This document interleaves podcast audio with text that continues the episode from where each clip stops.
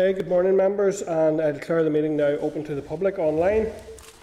I would like to welcome members who are participating by video conferencing this morning to enable us to maintain the social distancing requirements here in the Senate chamber. And can I also remind all members about the protocols regarding the use of electronic devices? Um, the committee has received no apologies for today. Um, are members aware of any apologies? No. Okay, thank you. So moving on then to chairperson's business. Uh, members, we have a double meeting today in order to start consideration of the evidence that we received from our inquiry. We have 21 written submissions as well as input from families via our informal Zoom and over 690 responses to our survey. And I'd like to just thank everyone who contributed to, uh, to those engagements and, and very significant and high quality engagements, I think. And, and I want to especially welcome um, families who took time to brief the committee uh, in session on that as well. Um, so the only the other the other meeting that I did this week, uh, along with Deputy Chair Pam Cameron, was with the Children's Law Centre, who did raise issues of concern around a number of, of, of elements of the, their scope of their work, including um, some around the regulations or potential regulations, mental health, and this has been a feature across a number of different engagements in the past while. Mental health is certainly a huge concern, and uh, some other concerns. So they, they, they undertook that they would provide a written briefing to the committee on the, on the issues that they were raising, so that will come to us in due course. So thank you for that. Uh, draft minutes then, members. I refer you to the draft minutes of the meetings held on the 5th of November, which are tab 3.1 of your meeting pack. Are members content with the minutes? Yep. Members content, thank you. There are two matters arising there from those. Uh, first, the committee's motion was agreed by email, and thank you everyone. And that has been scheduled now for debate on Monday, the 23rd of November. And secondly, in relation to the request from the Lung Health APG, I'm afraid we don't have capacity to undertake research for the all party group at this time uh, given everything that, that's going on within health and within the committee at the minute. But the clerk has indicated that she would be content to discuss options informally with, uh, with Deputy Chair Pam as, as the chair of that group. That. Members content with that? Okay, thank you. So, COVID 19 disease response then. Um, we are today receiving a briefing from the Carers Coalition, and I refer members to papers from carers organisations at tab 5 of your meeting pack. Also included at 5.3 to 5.6 are responses from a number of departments to the committee's letter regarding financial support for public sector workers unable to work due to caring responsibilities. Can I advise members that the representatives from the coalition of carers organisations are here today to brief the committee on issues facing those with caring responsibilities during the pandemic? So I'd now like to welcome via video link Ms Claire Ann McGee, who is head of Carers NI, Ms Orla Watt, who is Director of Parent Action, Ms Valerie Sullivan, Chief Executive of CAUSE, and Mr Craig Harrison, Policy and Public Affairs Manager, uh, Marie Curie. And um, I'm delighted to have you joining us this morning, everyone, and thank you for taking time to brief the committee. I would just like to remind you all that when you're not speaking, please place your phone on mute and um, because it can interfere with the other speakers. So keep your phone on mute, please. And I would like now to go ahead and invite Claire Ann. Claire Ann, uh, we would be delighted now to hear from you in relation to issues arising. Thank you. Thank you very much, Chair, and thank you all for having us here today. A recent study shows that there are now an estimated 320,000 carers in Northern Ireland.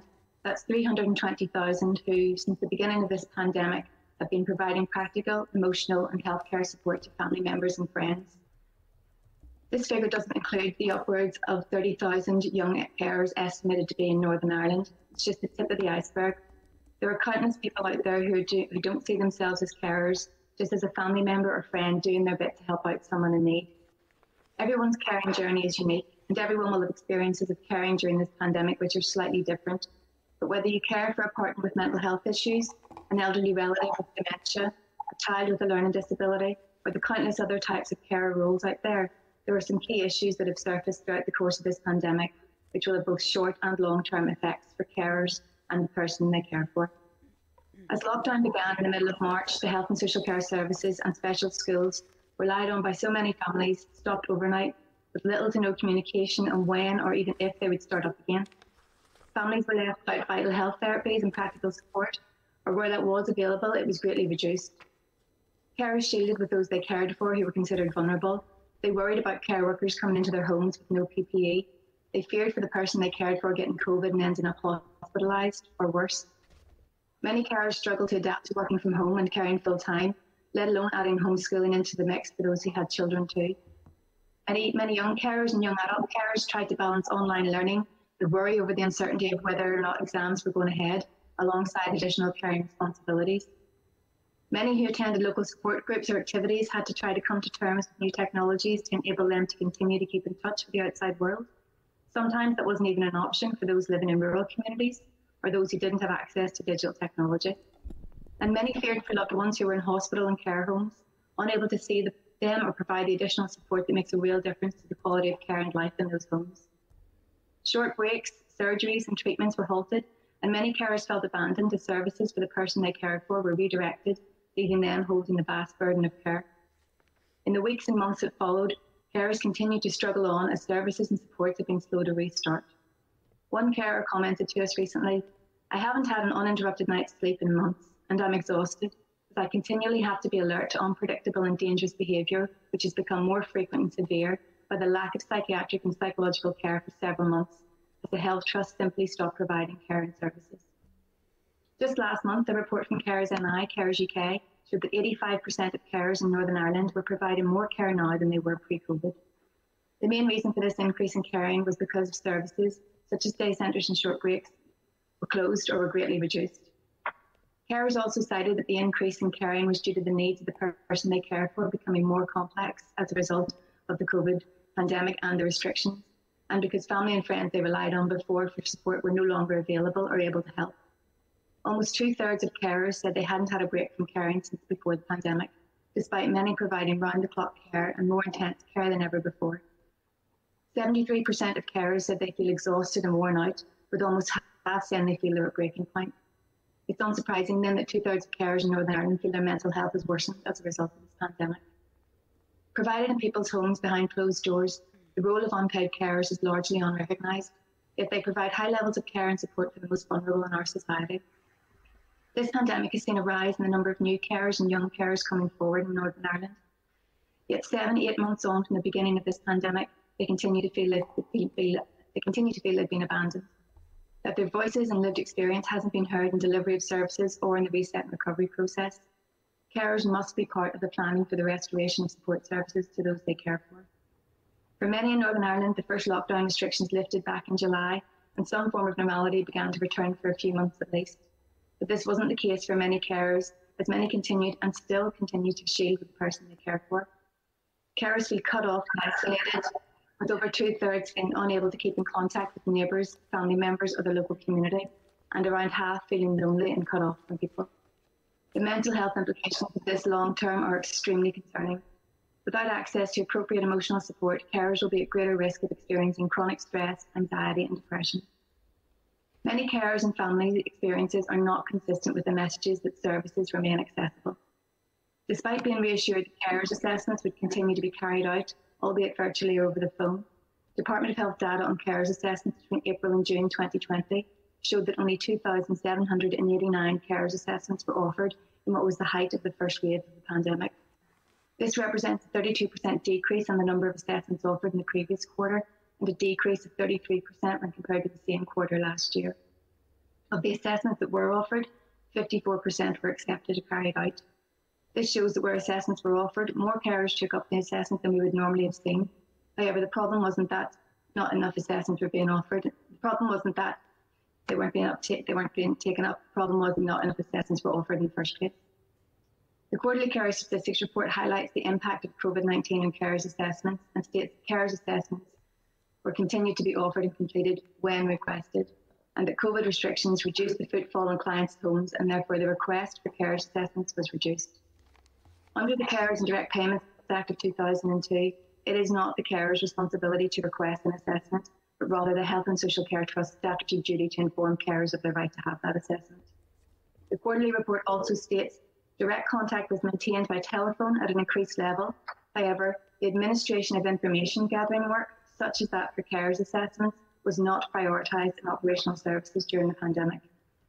Many carers we've spoken to across all of our organisations say they've had no or very little contact with their social worker or key worker over this period.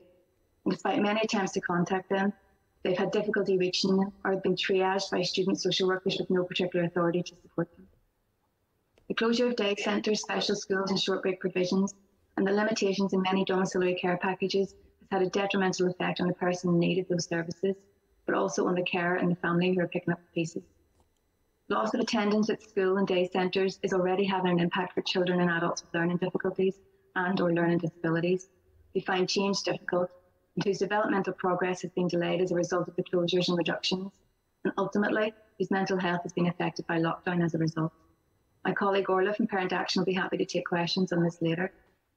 Similarly, the delivery of mental health services has changed considerably during the crisis. Lockdown and social distancing measures have halted many face to face services and inpatient care, However, mental health services at a community level, while also critically impacted, appear to have been able to adapt more quickly, quickly, and Valerie will be able to speak to some of this later. Over a third of carers said their own NHS treatment had been delayed as a result of COVID, whilst over half said treatment for the person they care for has been delayed, both of which has affected the individual's health and well-being. Whilst we acknowledge the difficulty in reopening services and restarting treatments due to the risk of infection for both staff and attendees, etc., the long-term impact of keeping these services closed or at the current level of reduced capacity could be much greater. Concerns have also been raised by some carers about the lack of awareness and flexibility around the use of direct payments as a means to buy in supports and services.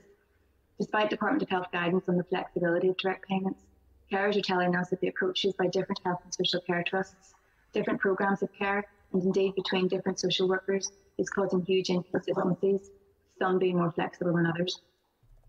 This caused huge concern for many carers at the beginning of the first lockdown, whose PAs were shielding or self-isolating, and carers had no one else to them. Some carers sought to use the direct payments budgets to employ family members to help them, and more often than not, these requests were refused by the trusts, leaving carers to struggle on for weeks and months on their own. The majority of carers responded to the Carers NI Carers UK survey were balancing work and caring responsibilities. Some were retired or looking after dependents full time, and 4% said their ability to work is limited because of insufficient social care support. Of those who were working, 37% were key workers, working to keep society functioning through our key services, and 47% were working from home. 9% had to reduce their working hours because of caring responsibilities during COVID, whilst 4% had to give up work altogether because of caring. For those who are juggling work and care, we need to see more support from employers to help them continue to provide care and work but we also need a reliable social care system to enable them to do that. Young carers are often an invisible group who provide pivotal support relating to health and social care within their household. Through COVID 19, young carers found that their caring role increased because of being at home all day, and in a sense, there was no escape from this caring role and responsibility. They often lost their whole routine, and by not attending school nor being able to attend face to face meetings and activities with support networks like Action for Children, this dealt a big load to their emotional well being and that too, that there are ongoing anxieties in terms of returning to school if they're caring for family members with vulnerabilities. Often the support they receive from schools is variable, as there is a major gap in terms of understanding their situation among staff at school or within the wider community. The COVID 19 pandemic has torn up the rulebook when it comes to loss, grief, and bereavement, and carers are one of the groups bearing the brunt of that. Many carers have been shouldering an extra burden, an extra end of life care burden at home and dealing with their own feelings of loss and grief without access to their support networks. Carers have been heavily impacted by the disruption that COVID has caused community and family rituals that normally follow death. They haven't been able to rely on the wider family network rallying around them, and events that would usually facilitate collective support and remembrance, like funerals and wakes, had to change fundamentally. What this means is that during the moment when they are perhaps at their most vulnerable, carers have been deprived of family and community support that they would have had and what we would have had taken for granted a year ago. In the worst cases, they may be facing the grieving process entirely alone, and this loneliness can make grief much more intense and harder to process. Responding to this situation involves many different components, but one key aspect is ensuring bereaved carers have access to timely and high quality bereavement support. The picture here is complicated because demand for those services was outstripping supply even before COVID 19 came to our shores. We need investment and training to boost capacity in this sector, and Craig will be happy to talk about more about this during the Q&A. So what needs to happen next? The majority of adults in Northern Ireland will care for a family member or friend at some point in their lives, but the impact on their health, finances and well-being is often underestimated. Even a few hours of care a week can have a significant impact on carers' lives if there are thousands of people caring around the clock. During this pandemic, many have cared without access to any form of break. And whilst we understand many health and social care staff were, were isolating or were redeployed to frontline services, and that day centres and short break provisions can only be opened safely and at a minimum risk to staff and those attending, carers are hugely frustrated that their services and supports have not been protected at a time when they needed them most. Government must prioritise carers in its plans, carry out an urgent review of break services, and ensure that wider social care services have enough funding to manage over the winter. Whilst much has been done to rightly recognise the work of health and social care professionals in this pandemic, the role of unpaid carers played in the effort against COVID is forgotten. Many carers feel invisible and unrecognised for all that they do. With the right in, with the recent increases in local lockdowns, carers will be continuing to provide high levels of care through the winter months. It is only fair that they are recognised for the invaluable role they play in the national effort at this time, but also that they receive the right support. It's easy to see why carers feel they've been abandoned and left to cope with everything alone. They're worried about their ability to continue to provide care over the winter and through the rest of this pandemic without more supports in place for them and the person they care for. In the short term, we need to see the quick and safe reopening of day centres and short breaks. Ultimately, if treatments and services for people with disabilities, mental health issues, etc., are reintroduced, then some of the burden on carers will be lifted. Carers need to be involved in the planning and reopening of services as part of the wider reset and recovery plans co-production and true partnership working with carers to restore essential services which support them to transition back into some form of normality as lockdown eases and while COVID-19 remains present. We need therapeutic interventions for carers to support their mental health and emotional well-being so that if they choose to, they can continue to provide care. Cross-departmental working to support carers is vital at this time. Whilst carers generally sit under the umbrella of health, they're involved in every aspect of our society, from being part of the wider workforce to reaching their full potential through our education system. We need to see the Department of Health working collaboratively with other departments, including the Department for Communities to address the financial impact of caring during COVID, the Department of Education to support our young carers, and the children and young people within our education system who have additional needs and who are not being fully supported at this time, and with the Department for Economy to help employers better support their workforce who are trying to juggle work and caring responsibilities. More needs to be done to ensure family carers have access to relatives and care homes, particularly at end of life, and that those bereaved during the pandemic are supported to deal with their grief. We need to see increased offers and uptakes of care assessments through health and social care workforce training and wider public promotion of caring and carers assessments. Contingency planning is key to the assessment process and should be encouraged widely so that if anything happens to the person, the main carer, a plan is in place to support the person being cared for. Many of these issues have always been around for carers, but COVID has hugely exacerbated them and has shown an even bigger light on the vital role carers play in society they are, they are undoubtedly the backbone that holds the health and social care system in Northern Ireland together. Therefore, longer term, we need to see new legislation to protect and enhance the rights of carers in Northern Ireland, developed with carers as per the Party People Report 2017. We need a new cross-departmental care strategy to replace the 2006 strategy, and we need ring-fence funding to ensure the outcomes of this can be fully achieved. With more and more carers struggling to make ends meet, we need to see increased financial support for carers in the form of supplementary payments or similar. We need to work with employers to support carers to remain in work and return to work. And we need greater support for our young carers to ensure they have the life of their own and that they can reach their full potential. The COVID 19 pandemic continues to have a monumental impact on unpaid carers' lives, not only because of the increased amount of care that many are having to provide, but because of the far reaching effect that providing this care is having on many aspects of their life their relationships, their mental and physical health, their paid work, and their emotional well being. Whilst there have been some positive innovations in tech-based support for carers and some carers have greatly enjoyed the slower pace of life during the COVID pandemic, the vast majority have found life significantly more difficult. Winter is fast approaching, bringing with it colder weather and the usual pressures on health services. Worrying about the coming winter period is causing stress and anxiety for carers, many of whom have had no break from caring for many months and are reaching breaking point. The risk of burnout is especially concerning when so many are worried that there's no backup or contingency support available for the people they care for should they get ill. It's important to remember that unpaid carers are just as vital in the national effort to keep those with complex health conditions and disabilities safe during this outbreak and far beyond. Thank you for your time this morning, and we would be happy to take any questions at this point. Thank you. Thank you very much, Claire Ann. And I suppose um, just, you know, I'm, I'm delighted to see you this morning and by way of declaring the interest that I have worked with many of you actually in relation to carers issues since I became an MLA. And uh, just as opposed to note for members' information that we are working on a, a putting together an APG on carers and, and, it would be great to see all of you there. Um, I think your presentation, Claire Ann, has just kind of crystallised the extent of the impact that COVID 19 has had on carers. I think we probably do have an awareness of how under pressure carers were anyway before it came in. But the particularly unique impact of COVID in relation to services closing, family members not being able to attend, social outlets being with becoming non-existent, created a kind of a perfect storm for Cures in a way. And I have to say, I would be very disappointed that, that there hasn't been more support offered to Cures, and, and I think that's, that's something that we really do need to get to grips with. As you say, we're coming into the winter period. Um, I am particularly concerned about mental health issues as well, and, and young people in, in, in particular. And it, it was interesting, and I suppose something that that uh, was very useful to highlight the fact that how many additional young carers have been kind of brought forward into a caring role as a result of COVID and no other services being available. And that's probably um, unquantified at this stage, but if, if you do have any idea of numbers in relation to that, it, it would be useful to know uh, in terms of how many young carers have been impacted. The other issue that I think, and this is my question, is around the day centres and, and the respite services.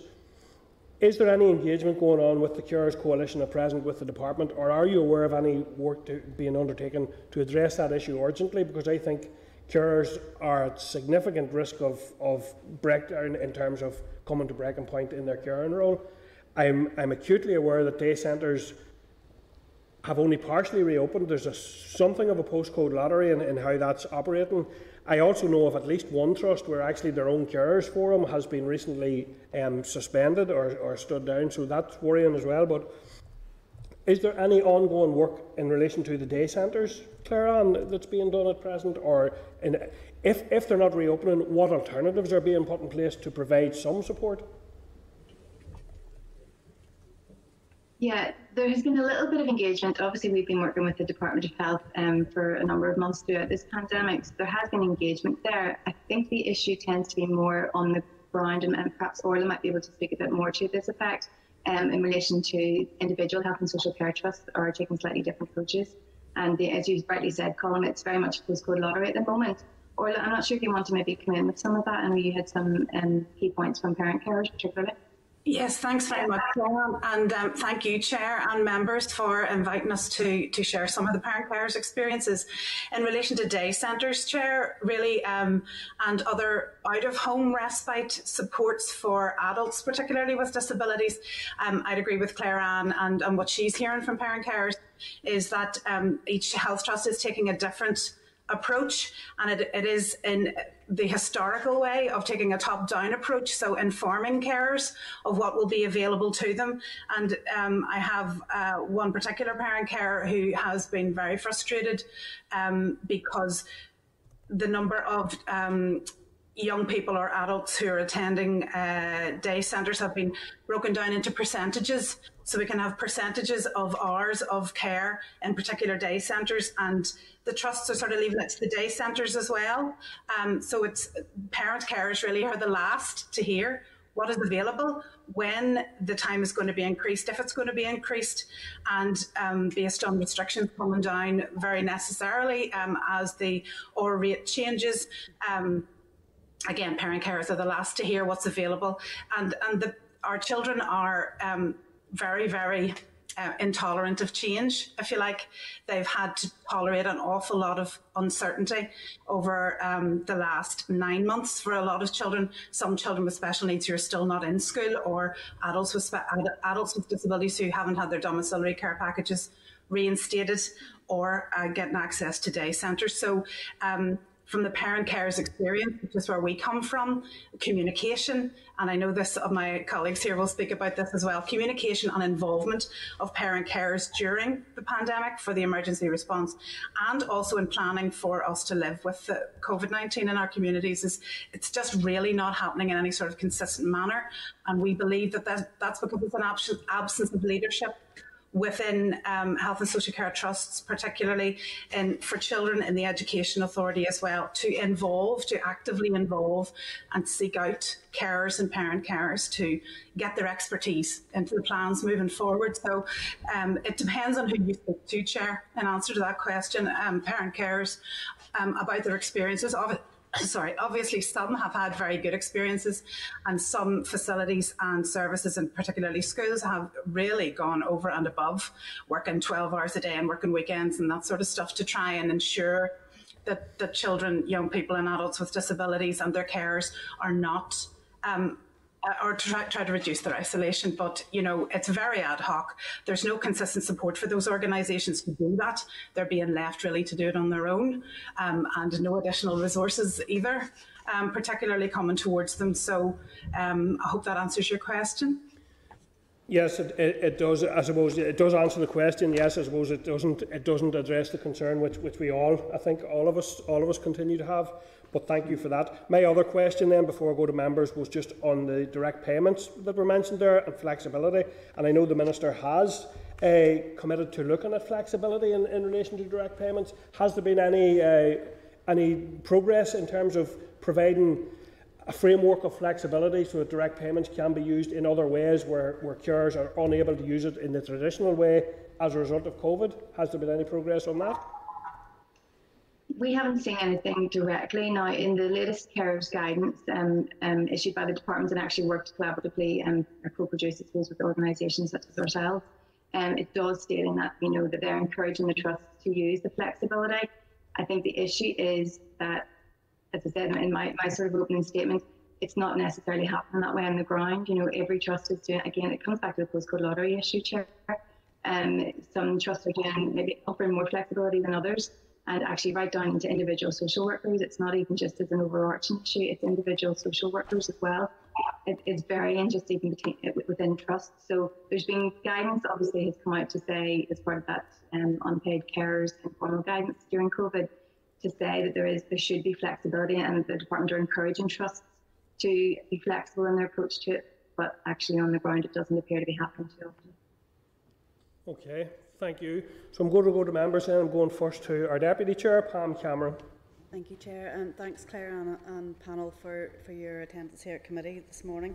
And I suppose just to say from the outset, we, we do fully recognise um, how much we owe to thousands of carers across Northern Ireland for the incredible work and the vital support that they're, they're doing and looking after loved ones, friends and neighbours. And we do um, absolutely recognise that there's a, there's a duty on all of us to ensure that the right financial um, and resource is there for you. Um, and understand it's a difficult time. Um, my questions to you would be, um, could you give us your view on what, uh, outline what essential services should be prioritised as part of the reset of health and social care and to what extent have community and voluntary providers been able to plug gaps in support if that has happened? And uh, the, my other question would be um, the carers that you represent, are they, are they currently getting access to mental health support? And uh, to what extent are respite and short break services currently operational? I'm happy to take the first part and then I'll maybe pass over to maybe Valerie for the, the second part of that. Um, just in relation, Pam, to the prioritised areas, I suppose the main thing is going to be the reopening of day of services um, and supports for people with learning disabilities, physical disabilities, older people who may be attending these day centres. That should definitely be a, a priority area. Um, the community and voluntary sector has plugged a lot of gaps, you know, right down to grassroots, you know, community organisations, GAA, Girl Scouts, the whole lot. Everyone, everyone has sort of chipped in at the community level. And um, there's been a lot of projects going on. I know NEAP, for example, the Nice Centre Health Partnership is one that has been doing a lot of work on the ground, delivering food parcels to carers who were shielding and who maybe couldn't get out of the house to access um, any any food or things like that. Prescriptions have been dropped off, medications have been supplied. they've been doing those sort of projects on the ground um, and really plugging that gap. I think the community voluntary sector need to be recognised for the work that they have done during this pandemic to support not just carers but the vulnerable in, in society. They've really picked up the gauntlet in that. Um, Valerie, I'll maybe pass to you just in relation to the mental health supports. You're on mute there, Valerie. Sorry, is that okay now? Um, so Pam, just to um, talk a little bit about the mental health support to carers, uh, there there has been, uh, you know, there's there's a lot of material that is emerging to show the psychological impact on being a carer during the pandemic, and I don't think it would be a surprise to any of us that it's very much in line with what one would expect if someone is stuck inside during a period of lockdown with someone who is unwell and requiring 24 hour care. Um, so there is a, a, very big psychological impact to be dealt with. Um, in terms of what is coming out of the department at the minute, there has been some discussion and there's certainly a recognition that there needs to be further support in place. But in real terms, we don't have a framework in place as yet um, that is providing tailored one to one person centered psychological therapies for, for carers to support them with their own mental health there's been a really big response from the Department of Communities in terms of having online materials available um, and giving people signposting them to what you what you might call self help um, options. You know, looking at the public health agencies' five steps to well-being, all of those kind of interventions. But in terms of real hard end psychological supports for carers, those aren't coming through as yet that I'm aware of. Thank you. Okay. Thank you, panel, and I'll go then to Paula. Um, thank you. Thank you very much, everybody, for your attendance this morning. Um, that my first question relates to those people who care for children who are clinically extremely vulnerable, um, where they are still not comfortable even sending their children back to the special educational needs schools, and and it's really just to protect the sort of family bubble, but the, the downside of that, and they recognise this themselves, then that they're not getting access to the likes of the therapies, for, uh, for example, physiotherapy, is is there a potential solution out of this? Because I, I know people want to protect their child, but they also recognise that there's potential harm in keeping them secluded. Is, is that okay if I if I take that answer, Claire yeah. Chair? Go thanks, ahead, Thanks very much, Paula. Hi, um, thanks very much, and thanks for your question. Um, yes, it, it's. I think it's mainly around um, return to school that, that you're asking, um, and uh, in our experience would have been, as, as Claire Ann has said, um, as parent carers of children with special needs, and, and some of our parent care members obviously have children with very complex disabilities. Um, there is that balance that they have to strike between the risk of infection, and most of our children um, would have um, higher risk of respiratory infection, and respiratory infection obviously can be devastating to them because of their underlying health conditions. A lot of them have neurodegenerative conditions, which mean they progressively get sicker and their needs increase as they get older from quite early in childhood. So um, it has been a juggle for parent carers to decide that. It is a fact that there are a number of children that still cannot access um, they have vital health therapies in school because of the risk of infection. And that's a decision that has to be made between the medical supports and the parent, but ultimately it's the parent's decision whether that happens. Often some of our children, the vast majority of, of our children have younger siblings who for the same reason are not being able to attend nursery and school um, and older siblings as well because of the, infe- the risk of infection they might bring back to their very vulnerable brother or sister. Um, so unfortunately, over lockdown, and um, there was very powerful testimony or evidence given to the Education Committee on the 22nd of October um, by um, the National Autistic Society and the Evangelical Alliance and parents within those organisations who um, described services, particularly school, um, being whipped out from under their child overnight and that was nine months ago, and nothing's been resumed. Um, and just to make the point that uh, school attendance is not just about education for children with special needs, like you say, Paula.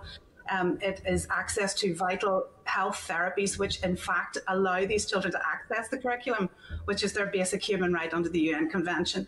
And without those therapies, they can't access their curriculum.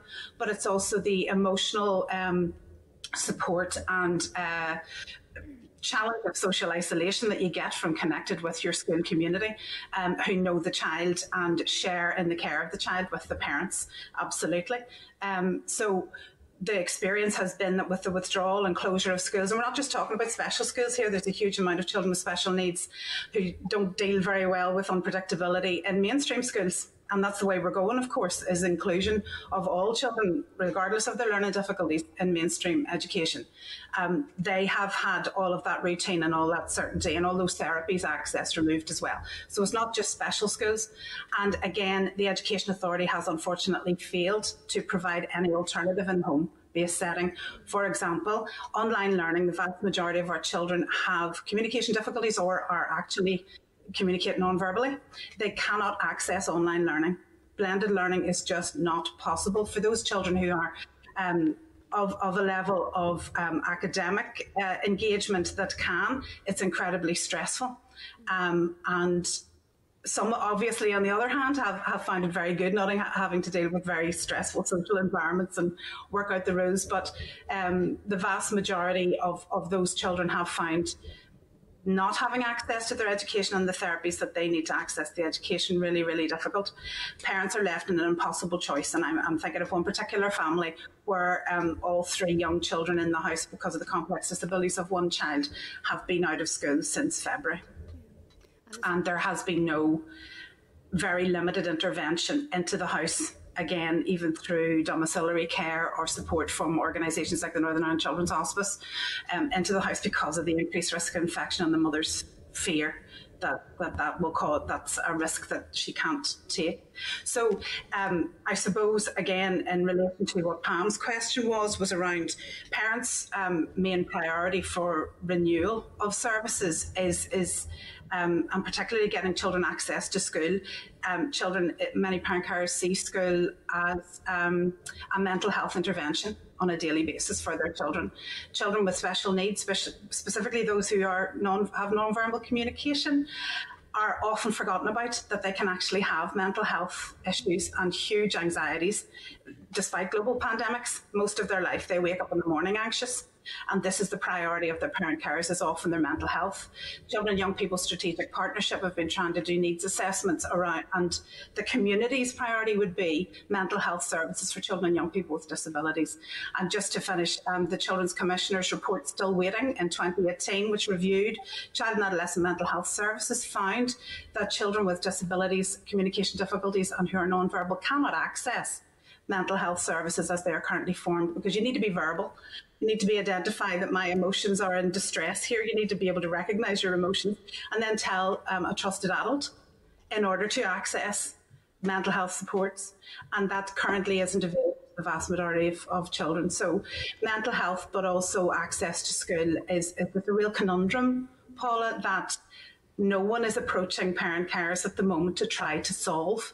And I would believe that our priority is that you need to involve parent carers and carers, like Claire was saying, moving forward, or we're not going to find any of these answers.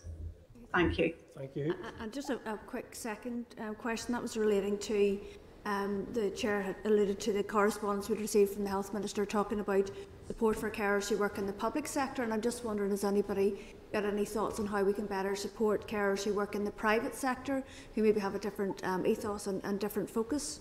Thank you.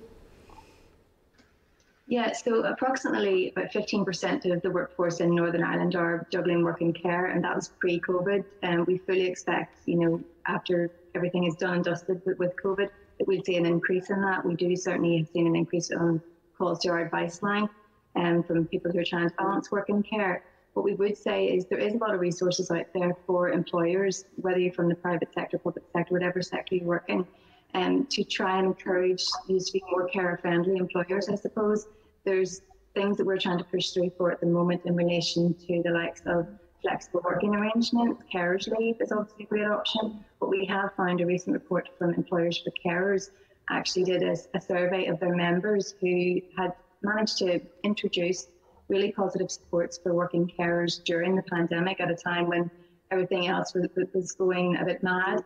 And they were able to offer supports for working carers, and that was through the likes of the flexible working approach and um, having those certain days or times of the day that they were able to work. There was extended leave awarded, special leave awarded, carers leave on occasions, and some organisations be able to set up things like staff carers networks. Um, we've started develop, developing a range of um, another network, I suppose, of employers in Northern Ireland who are keen to look at how best to support carers who are juggling work and care. And they've, they've started to introduce some of these measures themselves, which is great to see. I think just even for employers to be more aware that they will have people in their, their, their workforce who are caring, I think it's vital that they at least acknowledge that. Um, and I think that will go some way towards carers feeling a bit more comfortable about talking about their role, their caring role within, within with the employers, with their line managers. Would, would it be possible for me to just come in there as well? Um, ahead, Paula, I think um, everything that, that Clara Ann has, has said there, it's 100% uh, spot on.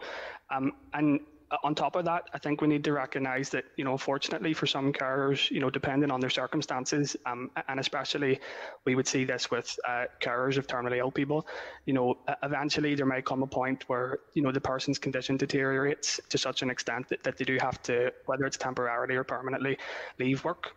Um, and in those circumstances, what the priority then needs to be is, is to make sure, you know, first and foremost, that they have sort of access to adequate financial support you, you know, to sort of see them through that. Um, and in that context, you know, I'm sure this committee is well aware, but you know, what's currently on offer at the minute through carers allowance just falls way short. You, you know, when you consider that um, it works out at less than seventy pound a week for a minimum of 35 hours of care, you know, that's an equivalent sort of sort of hourly rate that wouldn't be accepted in any other sort of uh, job, or you know, it would violate every sort of employment law, excuse me, that you can think about under the sun. So um, obviously, that's an issue that existed pre-COVID, you know, uh, but it, it is something I think that it's a priority area. And sort of moving forward, if we want to look at how we can best support carers, you know, th- that needs to be part of the of the conversation. I think. Okay, thank you. Thank you. Um, uh, I'm going to go to Jonathan and then I'm going to go to Colin on the phone. And I am just conscious of time, so we'll maybe try and keep it as brief to give everyone a chance as we can. Thank you, Jonathan. Thank you, Chair, and, and thanks to the coalition of CARES uh, and indeed all the CARES across Northern Ireland. Uh, I, I, think it was mentioned, and it's so true, uh, throughout uh, COVID 19, there has been much focus, and rightly so, on those that are in care, but less so on those that are providing care, in particular in the home. And, and I think, uh, particularly, of the decisions that we take in this place and how that can impact or have a knock on impact on those uh, looking for respite, etc., but feel that uh, that's not available given the current circumstances. One of the standout parts of the presentation for me was actually the contribution of unpaid care, uh, and I, I look particularly at um, the value of unpaid care for older people with dementia sitting at, at 350 million. I think that's uh, something that is not known by the general public as to the contribution CARES provide to our society, in particular in that home setting.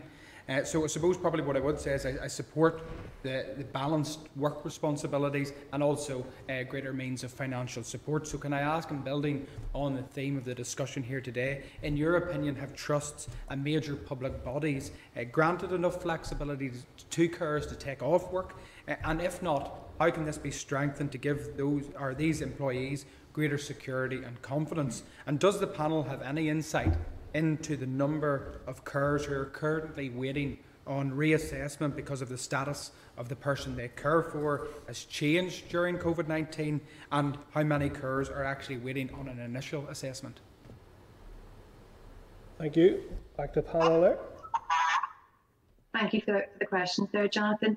Um, I suppose, in, in short, it's not to sound gloomy in the sense that the trust haven't done. anything they have. There's been really good positive things that some of the trusts have done with them bringing a lot of their supports and services online in relation to and um, the likes of offering self-care type programs online, which a lot of carers have been able to access. But have if you're the question being have you have they given enough flexibility to enable carers to to work? Um, the answer would be no.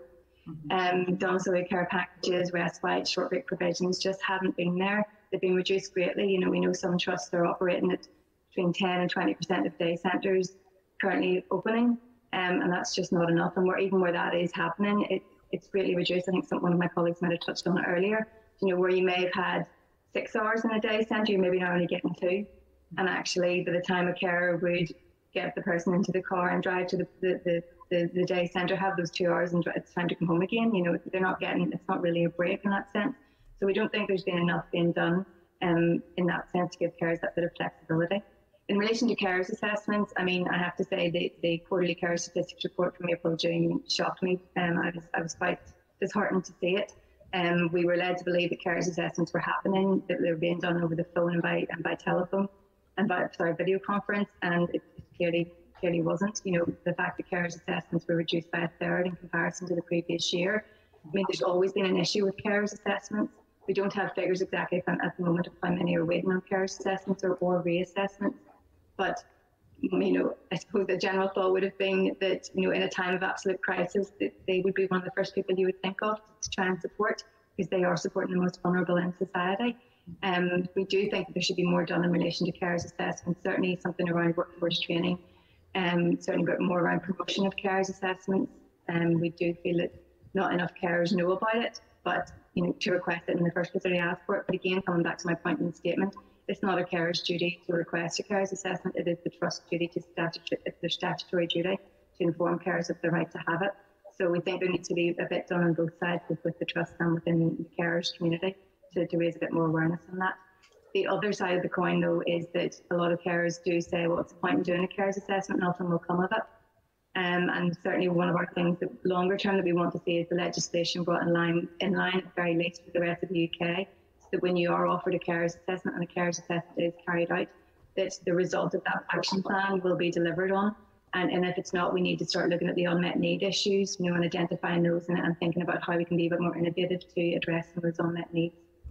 Thank you. Uh, uh, uh, and, and I oh, Yeah, d- go sorry, ju- just a very, a very quick point, I suppose, um, just in terms of a potential solution to, you know, help carers make the balance between work and caring, you know, I think uh, paid carers leave is a direction that we really need to go in. You know, you can look at examples from other parts of the world where this exists and it makes a diff- it makes a massive difference. You know, it, it'll help carers to look after their own health and well-being. You know, it'll result in better outcomes for the person that they're providing care for too.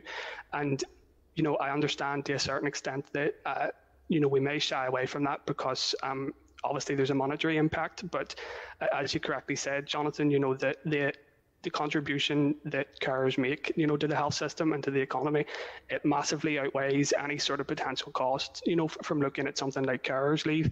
So I- really think that's needs to be part of the solution, you know, if we want to help um, those who have uh, paid employment and caring responsibilities when they come home. Thank you. Okay, I'll go then to Colin on the phone. Colin, can you, uh, are you there for a question, please? Yes, indeed. Thanks very much, Chair, and thank you to the guys for the presentations. It's good to see you all, and especially good to see yourself, Orla, and taking part in this presentation today. Um, I suppose my question maybe moving just, I know a lot of the, the people have already responded in terms of the sort of um, the, the sort of more general and macro issues about the caring, but I was wondering about the issue of loneliness.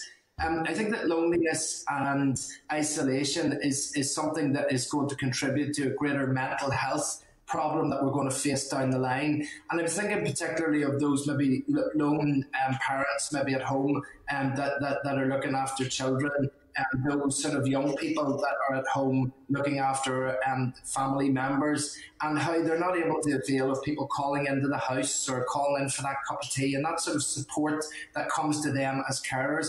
And then also, um, to those maybe elderly people in our community who would have had lots of people calling in and out during the day, where the care is just literally a little bit of time being spent with them. And that's not possible because of all the regulations and stipulations that we have at the moment. Is that something that you are aware of and, and are seeing? And, and what sort of a response would you like to see um, to that issue of loneliness? Thank you. Thank you very much.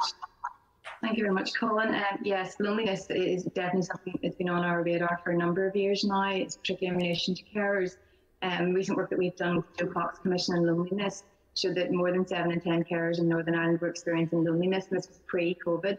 And we have seen an increase, and certainly the calls that we're, we're receiving right across our organisation and the discussions we're having with carers we'd emphasise that that that is happening. As you rightly say, you know, with um, care packages reduced, or you know, people coming in and out of the home maybe not as often as would have done before, and you know, up until we had social bubbles, up up until we were allowed even that, you know, a lot of carers were just in, in their, their four walls of their home all day, every day with the person they care for with no other way out. Um, and that was particularly hard for people that like in the likes of rural communities who didn't even have maybe a neighbour just next door to, to give them a hand with anything. Um, so that's definitely something on our radar. A couple of us within the coalition are involved in um, work on the loneliness, the All Party Group on loneliness as well, and we've got a sort of a coalition, I suppose, developed and um, work on that. And that's one of the things we would really like to see. We would like to see a loneliness strategy in Northern Ireland that covers everyone, but also particularly for carers, and um, so that those issues could be addressed. Because you, as you rightly say, the mental health impact of that and it's going to be a longer term issue. You know, we've got some carers that we're speaking to who have not left their house since March. You know, or if they have, it's been out once or twice to the shop to pick something up essential, and that's been it.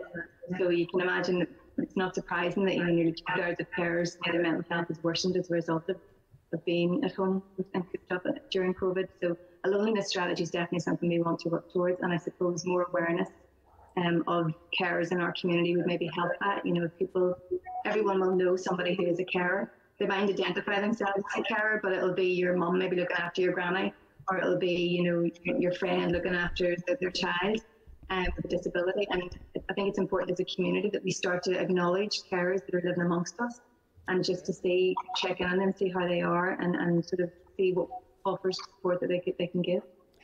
And I think as well, just to comment at, at, the back of that, you know, the, the loneliness strategy, unfortunately, uh, that's another example of a, of a policy area where we're falling behind uh, our neighbours. You know, England and Wales uh, both have um, quite robust loneliness strategies, you know, that have been developed within the last um, sort of few years.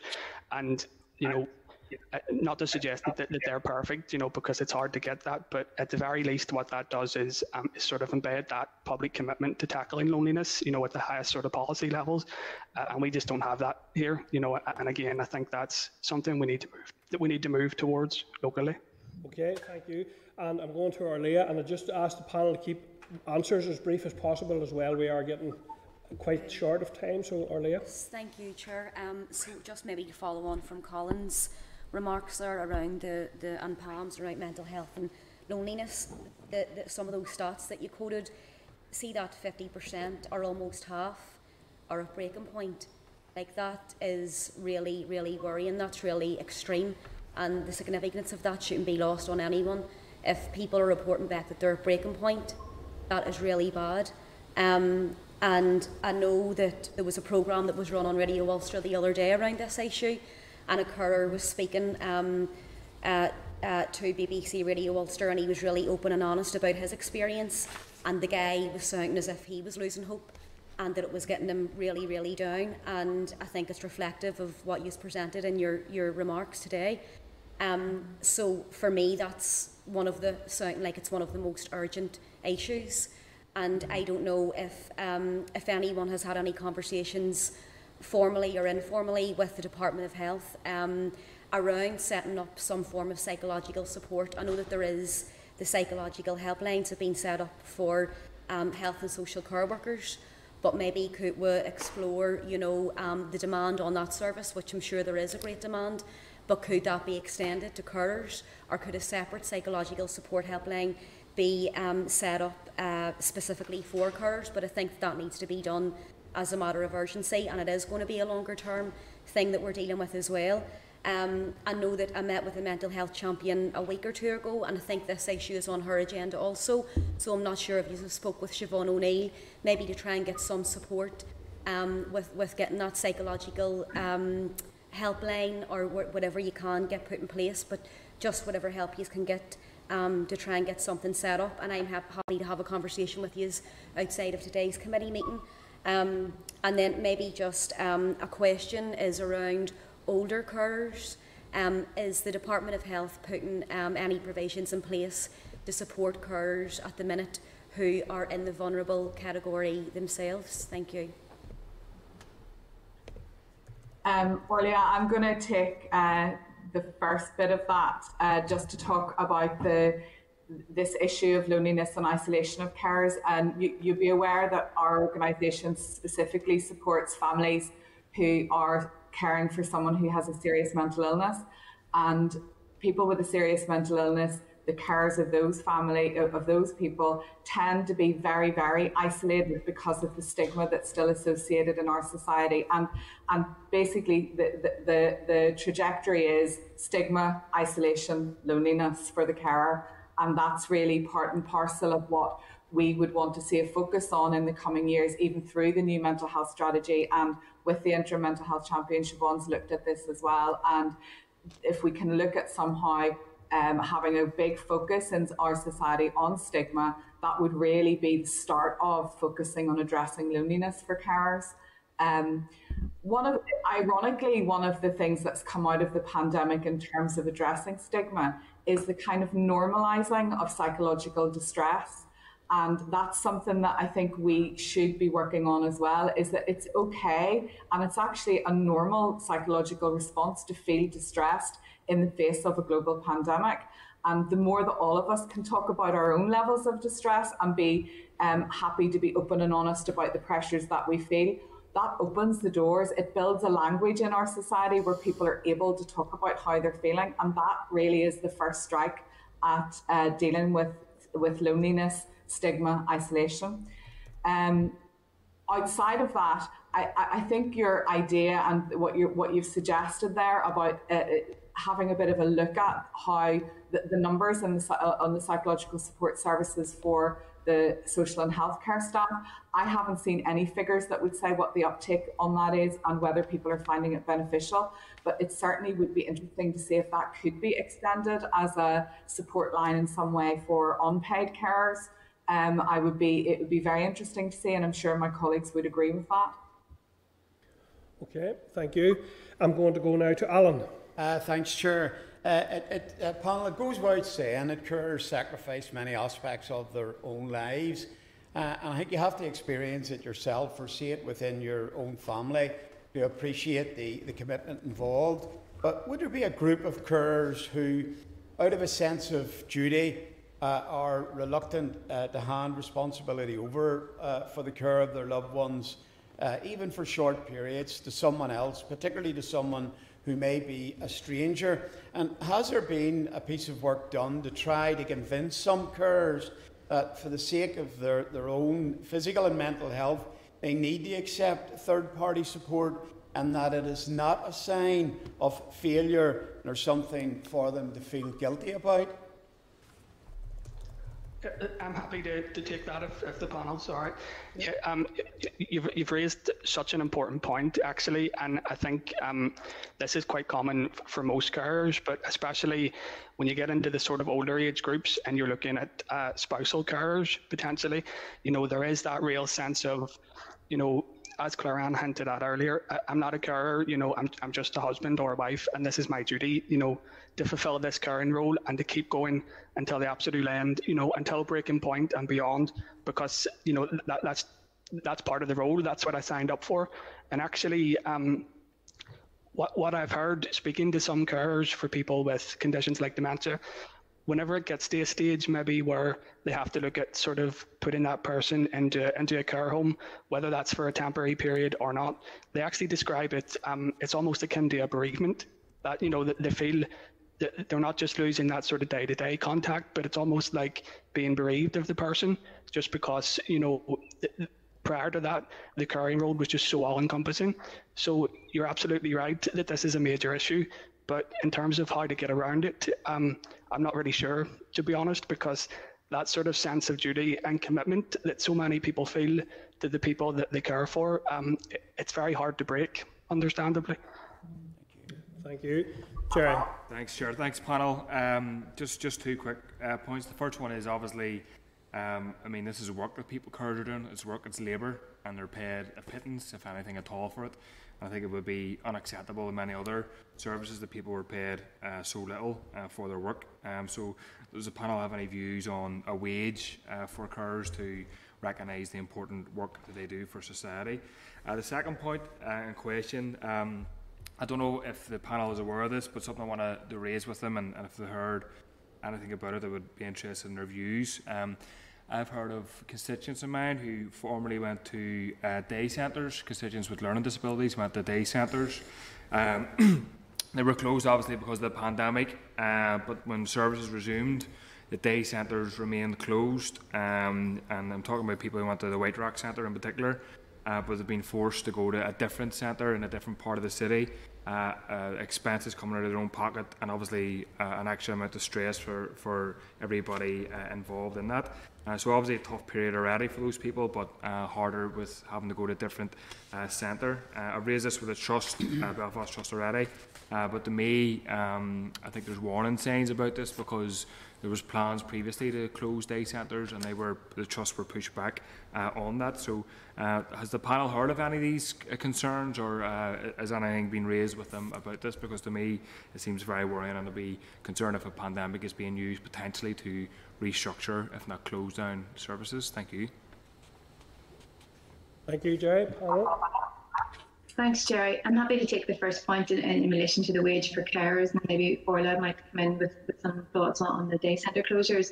And um, the wage for carers issue has been around for a long time. There are um, some carers who obviously get carers allowance, but there's only around 50,000 carers in Northern Ireland who get carers allowance. And to go back to Craig's point earlier about the, the value of that, you know, it's not very cost effective in the sense of, you know, nobody would work for £1.92 an hour over 35 hours a week, and most of our carers are providing care for a lot longer than that.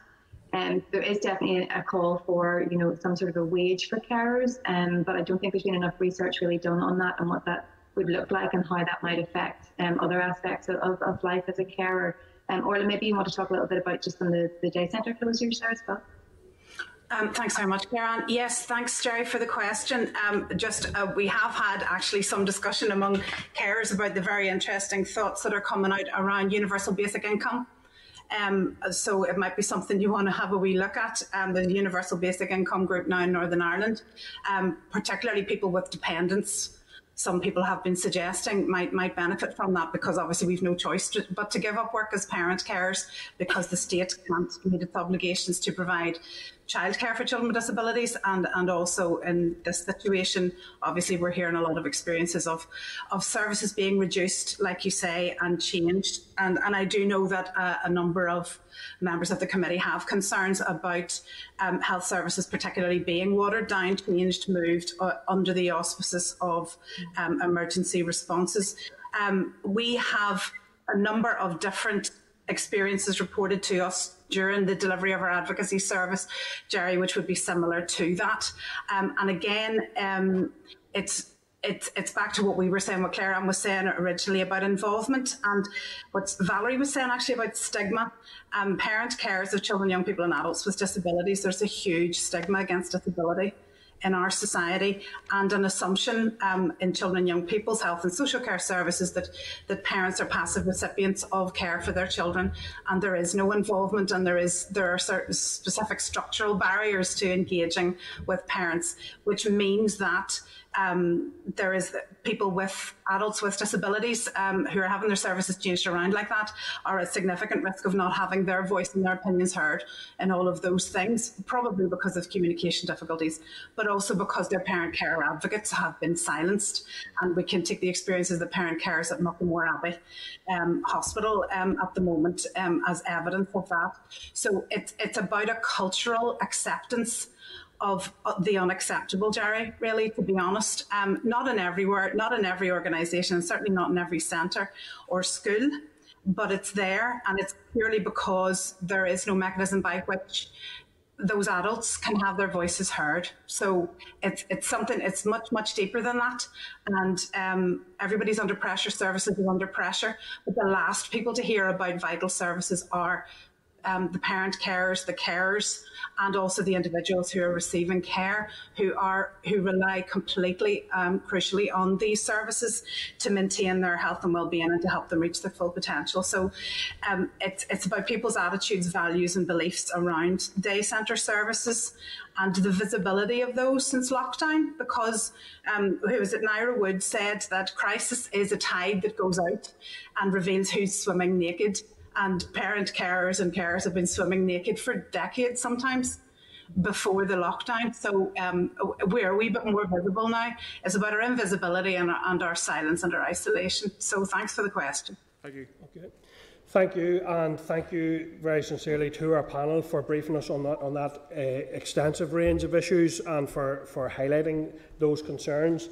Um, I want to wish you all the very best in the time ahead in relation to your very difficult role in supporting the, the, issues, and I think the committee will want to continue to see what we can do to try to improve the situation both short, medium, and longer term. I have to say, I think it's a huge job of work for us as a, as a society and as, a, as an institution here in terms of the Assembly. So, thank you for that, and I wish you all the very best in the time ahead. Cormac Thank, thank you. Thank you. Okay, members. Um, just in relation to that, there was a there was a a call there at the start of that, and, and, it does strike me that not a lot has changed really. And I'm wondering, would members consider that we ask for an urgent review of carers services by the department? Because I think there's really a need for action now very quickly. Carers have been stretched right to the limit. I, I get an impression here. Go ahead, Paula. Um, I asked the, the Health Minister last week, you'll recall, around mental health services, especially for people who are uh, carers. And his response was very much around, well, there's quite a lot of um, resources now online, but I didn't get the impression today that that was actually meeting the needs. Might meet the needs of some, but not not far enough. So I think that that, that would be very helpful. And I, I think there's a sense of where I, I an urgent, an urgent review of the needs, first of all, and also an urgent review of the delivery by, by the trusts, because it seems to be very, very piecemeal. And the final, the final thing that struck me during, during the, was in relation to the motion, the all-party motion, which got good support in the Assembly for an urgent, uh, for uh, a plan on rebuilding services. Could we ask for an update maybe in relation to that plan, where that plan is at? Members content with that? Okay. Thank you, members. Um, moving on then to our next session. Uh, so we're moving on now to consideration of three statutory rules regarding coronavirus restrictions and face coverings. Um, these will be debated in the Assembly in the week beginning 23rd November. The Examiner of Statutory Rules has reported on all three and has no issues to raise. I can advise members that departmental officials are here to brief the committee on the regulations and to take questions, and we will then consider each SR in turn as we normally do. I refer members to tabs 6 to 8 of your pack.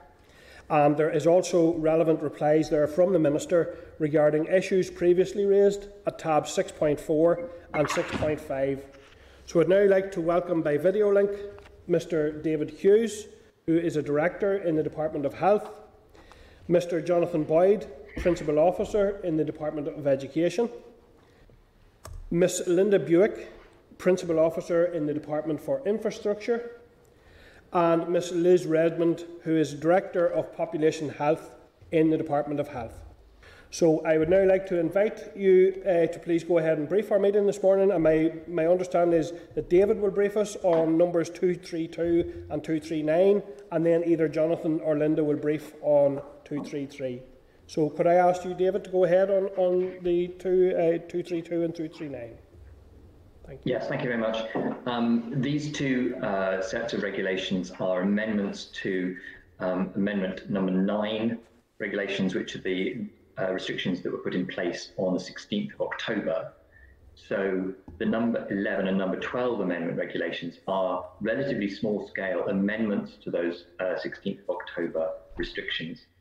Uh, the number 11 um, clarifies uh, the meaning of um, self-catering accommodation where it's referenced, and also includes hostels and similar establishments um, alongside hotels. Um, this is uh, to follow the language used in existing tourism legislation to ensure clarity. Um, there is also an inclusion which allows for individual exercise to be taken um, by somebody who uh, needs a carer or carers to accompany them, which had been uh, made impossible by the previous drafting. This is just for um, clarification. Um, and it clarifies uh, later on that uh, references to caravans also relate uh, to motorhomes. Finally, in the number 11, uh, there's a provision to allow for um, close contact services such as hairdressing and makeup to continue uh, where they're in the context of film and television production. The number 12 uh, amendment regulations uh, simply uh, allows for physical education to take place in schools, which again, the original drafting of the number nine regulations had, had prevented. And also ensures um, that uh, where premises adjacent to hospitality premises um, provide uh, seating, that had already been captured in uh, the restrictions, but it had been pointed out that it also needs to include other facilities apart from seating, so uh, coverings uh, and so on, allowing people to uh, congregate outside hospitality premises. That then was just captured in a small amendment um, in the in the number 12 uh, amendment regulations. That actually is all that these um, amendment regulations do, and I'm, I'm happy to take any questions or clarify any points on that. Okay, uh, members' questions in relation to that. I'll go to Jonathan. Thank you, Chair. And I'm not going to rehearse a lot of probably what was said in, in the chamber last week, given my opinion on the general uh, generality of the, the regulation. I suppose probably it makes it even more ridiculous today. The fact being their their retrospective nature that they essentially expire tonight. Uh, so I suppose probably my point will focus on a technical matter in terms of the, uh, the regulation itself.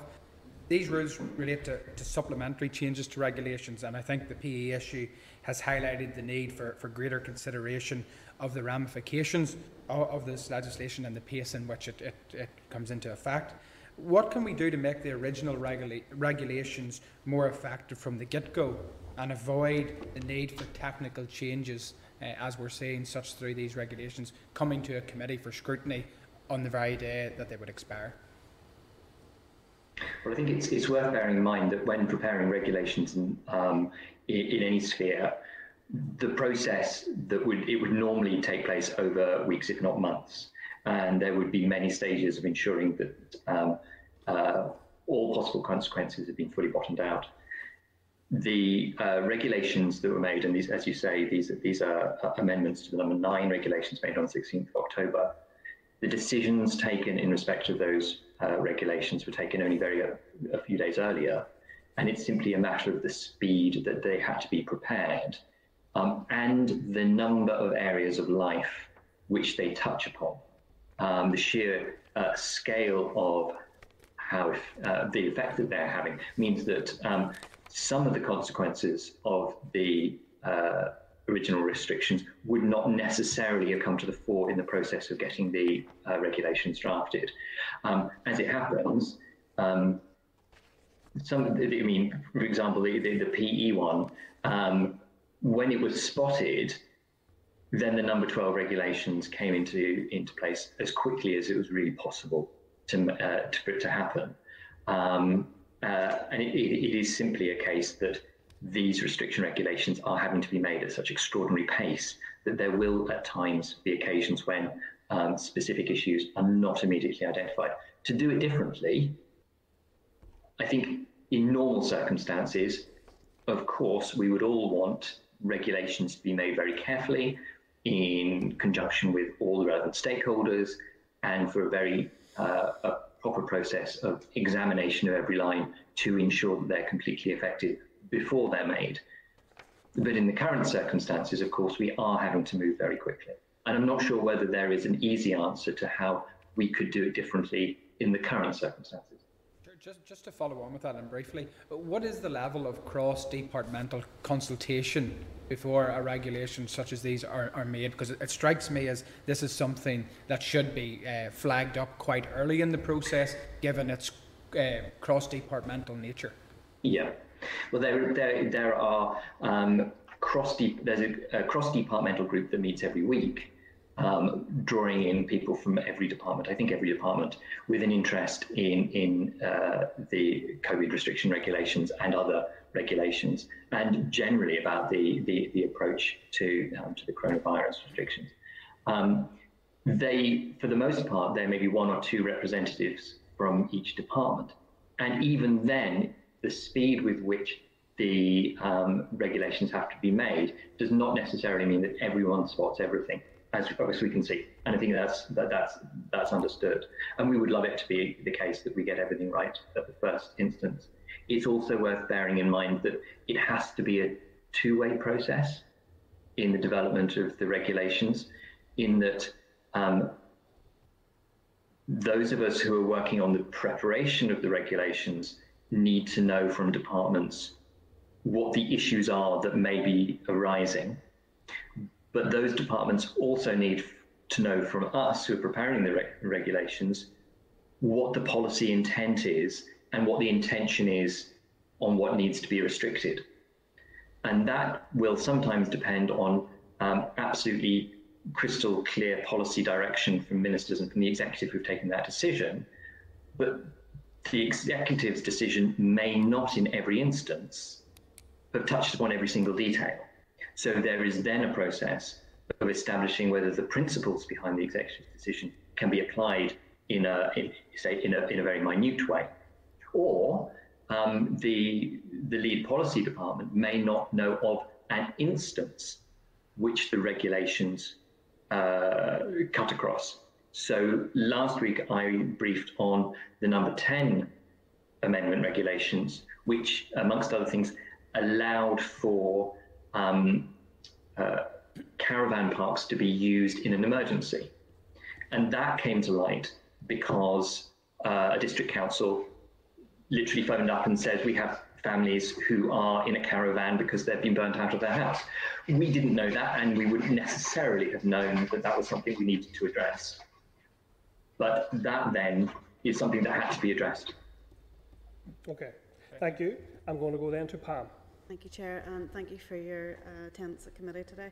Um, I suppose, uh, just to say from the outset, that uh, I certainly completely appreciate the nature of these emergency, uh, the emergency legislation, and it's, it's kind of, it seems to be really firing back at us now after all these months. It's, it's more kind of wearing uh, week on week when we're, we're talking about um, rules and regulations which really are about to expire or have already passed. So it's, it is quite frustrating, but I understand um, where the department's coming from that as well. I suppose uh, just a quick one for you. Um, I'd certainly be interested to learn what the process would be should, for instance, the requirement for children to wear face covering on public transport after today be retained. Um, sorry, sorry, Pam. Um, there's someone there. Someone there maybe needs to mute a phone on our panel. We're getting some noise. And Pam, also, it may be we're, we're doing the face mask one as uh, we'll have a briefing on the face mask one. So we'll bring in whichever whoever's briefing. But if you have a question for David on the face mask, that's fine. But okay, we'll see if David wants to answer it. But I want to ask if that was the case, if if we're going with um, continued uh, wearing a face mask in that in that particular um, instance, are fresh regulations then required come tomorrow? I'm sorry that I'm not able to answer any of the points on the face mask regulations. It may well be colleagues who are talking about those ones will be able to answer that point. Okay. Yeah, and, and I, ha- I, had specifically I, I thought it better for members to to address their questions to you, and then we'll go on to face masks. So just to make that clear to members, so we'll, we'll deal with with uh, these uh, 11 and 12, and then we'll go to the other one. So okay, Pam, um, going then to Paula. Um, thank you. Um, I'm just going to follow up on Jonathan's question there around cross-departmental consultation in terms of regulations, and I'm specifically focusing on the outdoor seating outside businesses. Um, I was contacted at the, at the weekend um, by a coffee shop owner on the Ormeau Road who is further on up the road from a new, what's called a parklet that the Department for Infrastructure has introduced outside some coffee shops. Um, and the businesses are not at fault, and the residents themselves aren't necessarily at fault either. But the other business told me that there was 30 people sitting on the sort of bench of this new parklet, which in many ways it's not anybody's fault except maybe the fact that the Department for Infrastructure has, a, has introduced this in the last six weeks. So I'm just wondering to what extent these regulations then would cover where, de- where departments are not protecting their own infrastructure, so to speak, in, in, in areas where they're actually allowing people to congregate. If that makes sense. You're on mute. You're on mute there, um, David. Sorry. Apologies. Um, I think I just want to go back um, to the number nine regulations where this reference to um, seating uh, uh, is uh, is made, and the reference there is where seating is made available for customers. Um, and I think uh, I think we can draw a distinction in real life between a coffee shop that um, leaves some garden chairs outside. Uh, that helps people to stop. Um, and a coffee shop that just happens to be outside, happens to be opposite a set of, uh, uh of benches. The uh, and, I, have been through the city centre and have seen this um, and can make a clear distinction um, in in my own mind. Um, I recognise that it is possibly not helpful in the restriction um, upon uh, the public of, from congregating after having bought a cup of coffee if there is a row of benches immediately opposite um, a coffee shop. That then takes individual, it is for individual responsibility to prevent that becoming a congregation of people. Um, it's not, uh, it's not then the responsibility of the coffee shop. I think what the restriction regulations are seeking to do is to ensure that um, uh, business owners are not um, uh, finding a loophole over the restriction on their premises by allowing congregation adjacent to their premises. Does that make is that the distinction that, that you'd recognise? No, I, and I do recognise that distinction, and I say I'm not blaming the businesses nor the people who are sitting on it. My point is the timing in that this parklet has only, with the benches have only been introduced in the last few weeks. I think it was about six weeks ago, and I suppose it's that mismatch between what the Department for Infrastructure are doing and maybe what the Department of Health are doing in terms of these health protection regulations. So, in many ways, I'm maybe just more flagging it up for you hmm. that it's maybe something that if they're rolling this out in other parts of the city, that they maybe should cease at this stage. Thank you. Uh, thank you, Paul. Yep. Thank you, Dave. I'm moving on then. I'm going over to the phones and I'm going to Colin there. Has a hand raised on the phone. Are you there, Colin? Yes, indeed. Thanks very much, Chair. And again, Chair, through through no fault of anybody in the committee and no fault of any of the people that are presenting, um, this is another example of us having a wonderful conversation about something, but it's not going to achieve anything because, as has been pointed out, the regulations that we're discussing expire tonight. And I suppose maybe if I could go to, to, to the panel that are there, um, it sort of just came to me that you're, you're the experts. You're, you're the civil service top level. Um, David, you, you highlighted there that would, this process would usually be used to try and examine legislation and that it would be a process of months, maybe even longer. Um, but on this occasion,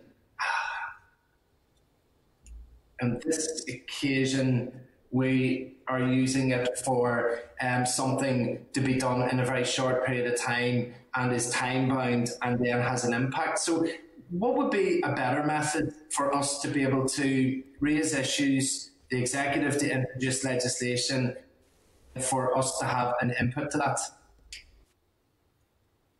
Go ahead, David. I, I think I think in the current context, um, I'm not sure whether there is necessarily an obvious better way of doing it than this, where the decision making process has to be has to take place very close to the point at which the new uh, regulations have to be in place. Um, in that case, um, there will necessarily be a very short space of time between a policy decision being taken and the regulations being put in place. And whilst um, uh, officials can work as hard as they can to ensure that the regulations cover all bases and fully uh, reflect the policy position um, that has been taken, we have, we have found inevitably there will be some gaps. Um, and, and fortunately, in a way, we have also equally speedy methodology for plugging those gaps. And I think if we were to have a slower process of developing these regulations, we're less likely to have gaps. But we would also have a very slow process of amending or adjusting or developing those regulations as circumstances change.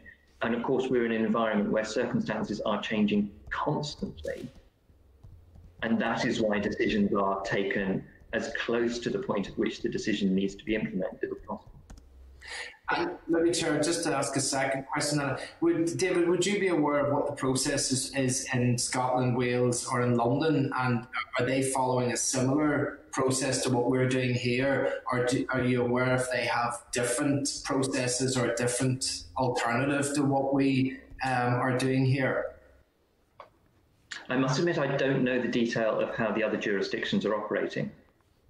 I think uh, my recollection is that certainly in Westminster, they have worked in a very similar way to this, but that has changed. But I apologise not being able to put that say that confidently. I, am not absolutely sure what the different processes are. Okay, that's great. And maybe, Chair, we could that's something we could ask the Assembly research team to do is maybe to come back with a, a short piece of research telling us how the other jurisdictions are managing this, just to, to make sure that we're utilising the best possible way of doing that. Yep. Okay, we'll, we'll, we'll put that in as a proposal after the session. Thank you, Colin. I'm going then to, and I suppose I just do want to say that while undoubtedly, and I recognise the frustration around us discussing uh, as regulation and amendments that have now expired in some cases. To me, I would hope that the learning and the lessons that are being learned as we go through are being dynamically built into the, the situation. So I, I would hope that there's some value in that sense.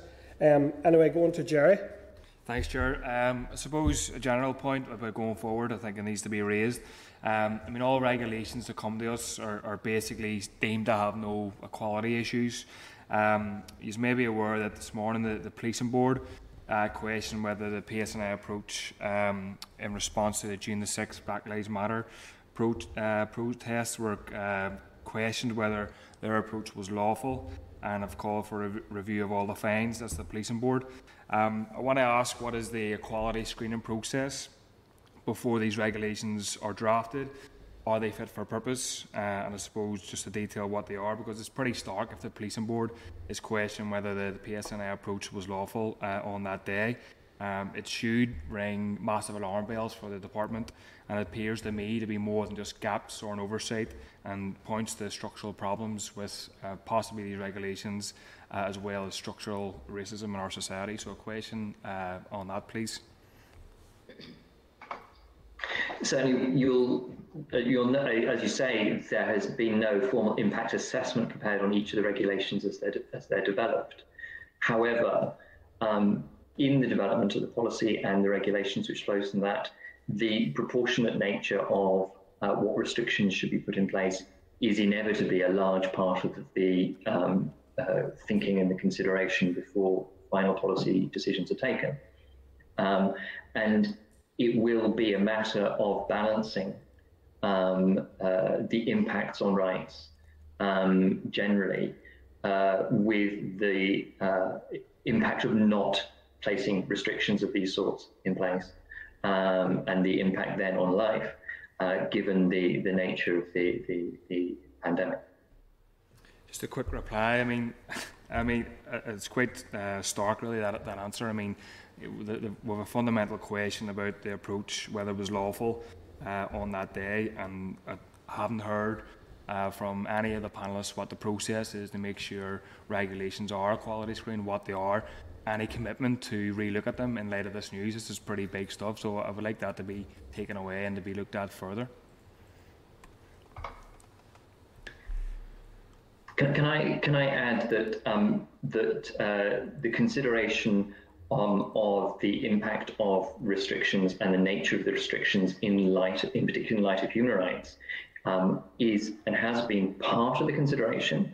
But I think there's a recognition um, within the department of the need for a more granular consideration, and that um, how that can be done and how that can be done most effectively is something that's currently um, being investigated.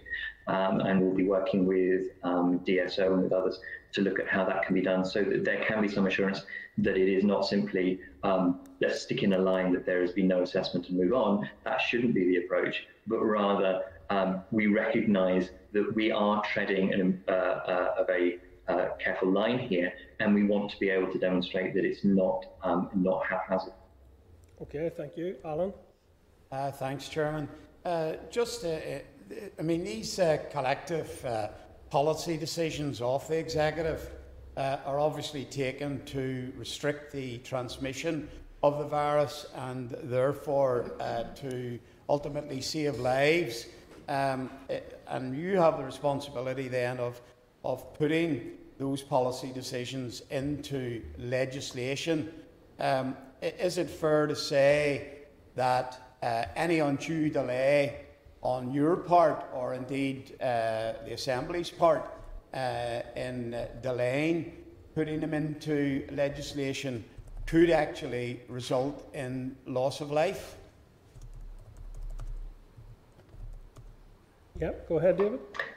I'm not sure. I, I, I, I'm not sure whether I can give you an assurance, but my understanding is that whenever a decision has been taken, it has always been taken with a margin between that decision point and the actual implementation of, say, a new set of restrictions. Um, that's not simply to ensure that the regulations can be drafted. It's to allow the communication with all those who need to understand and uh, adjust what they're doing to the new restriction uh, requirements. Um, as far as I know, and, and, I haven't been involved with this work from the very start, but as far as I know, um, the regulations have always been ready to be put into place at the point at which they are needed. Thank you. Okay, thank you. Um, and Leah.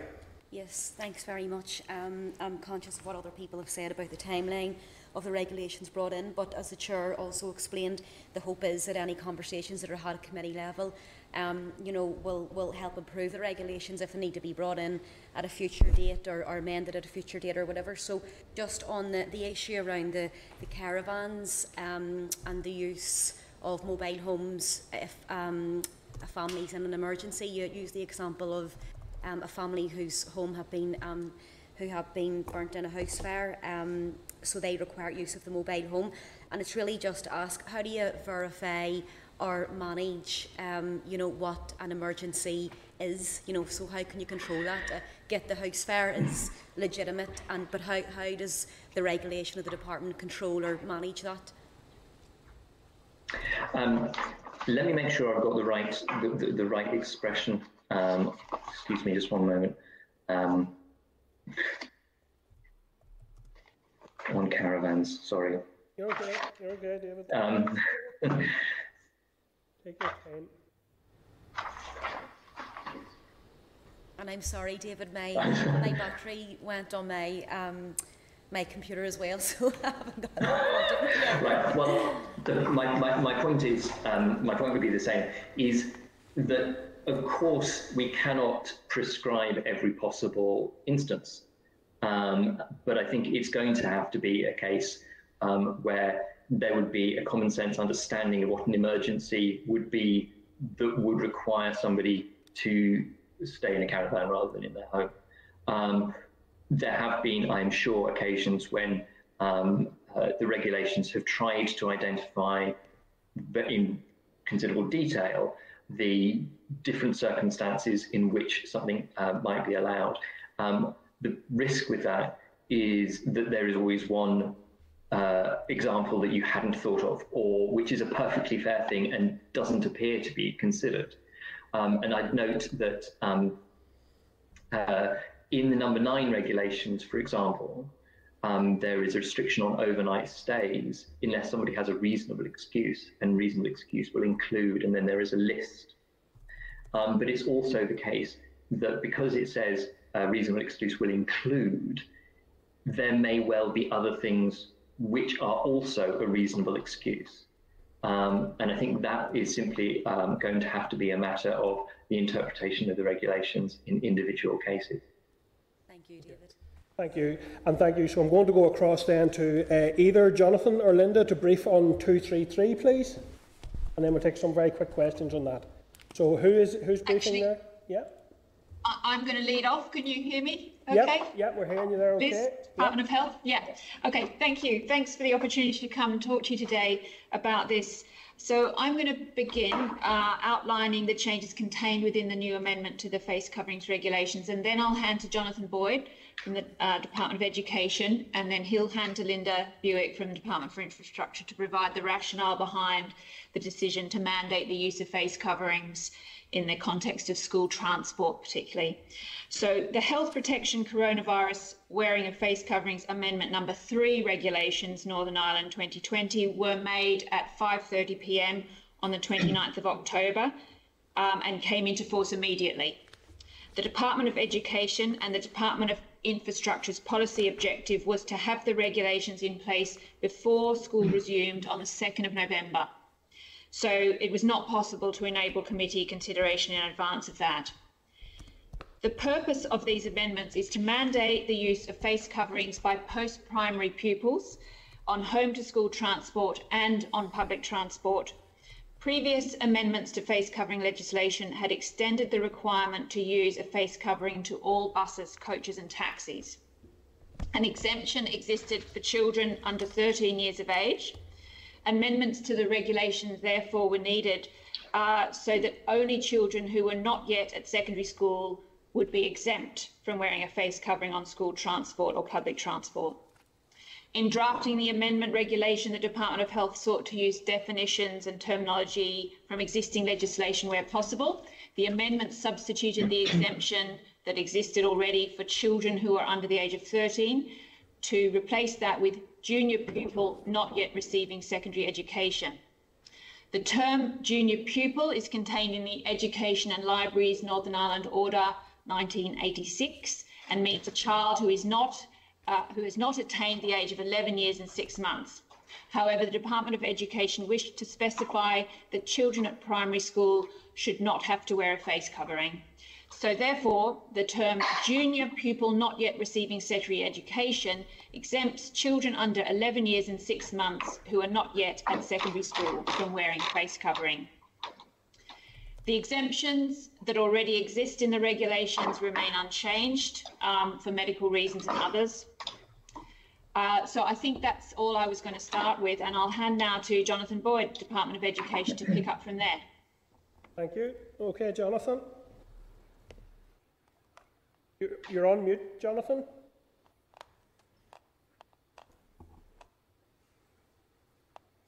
Yeah, we're, we're not hearing you there, Jonathan. Just can you check your, your, that your system's not on mute at your end, Jonathan, please?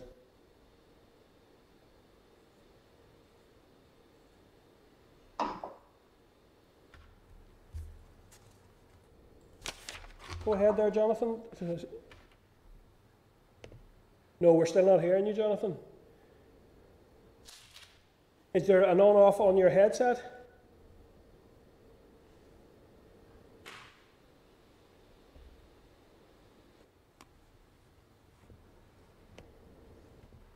We're not, we're not hearing you, Jonathan. We're not hearing you. Um, Linda, do you feel you could take questions in relation to that and we'll come back to Jonathan?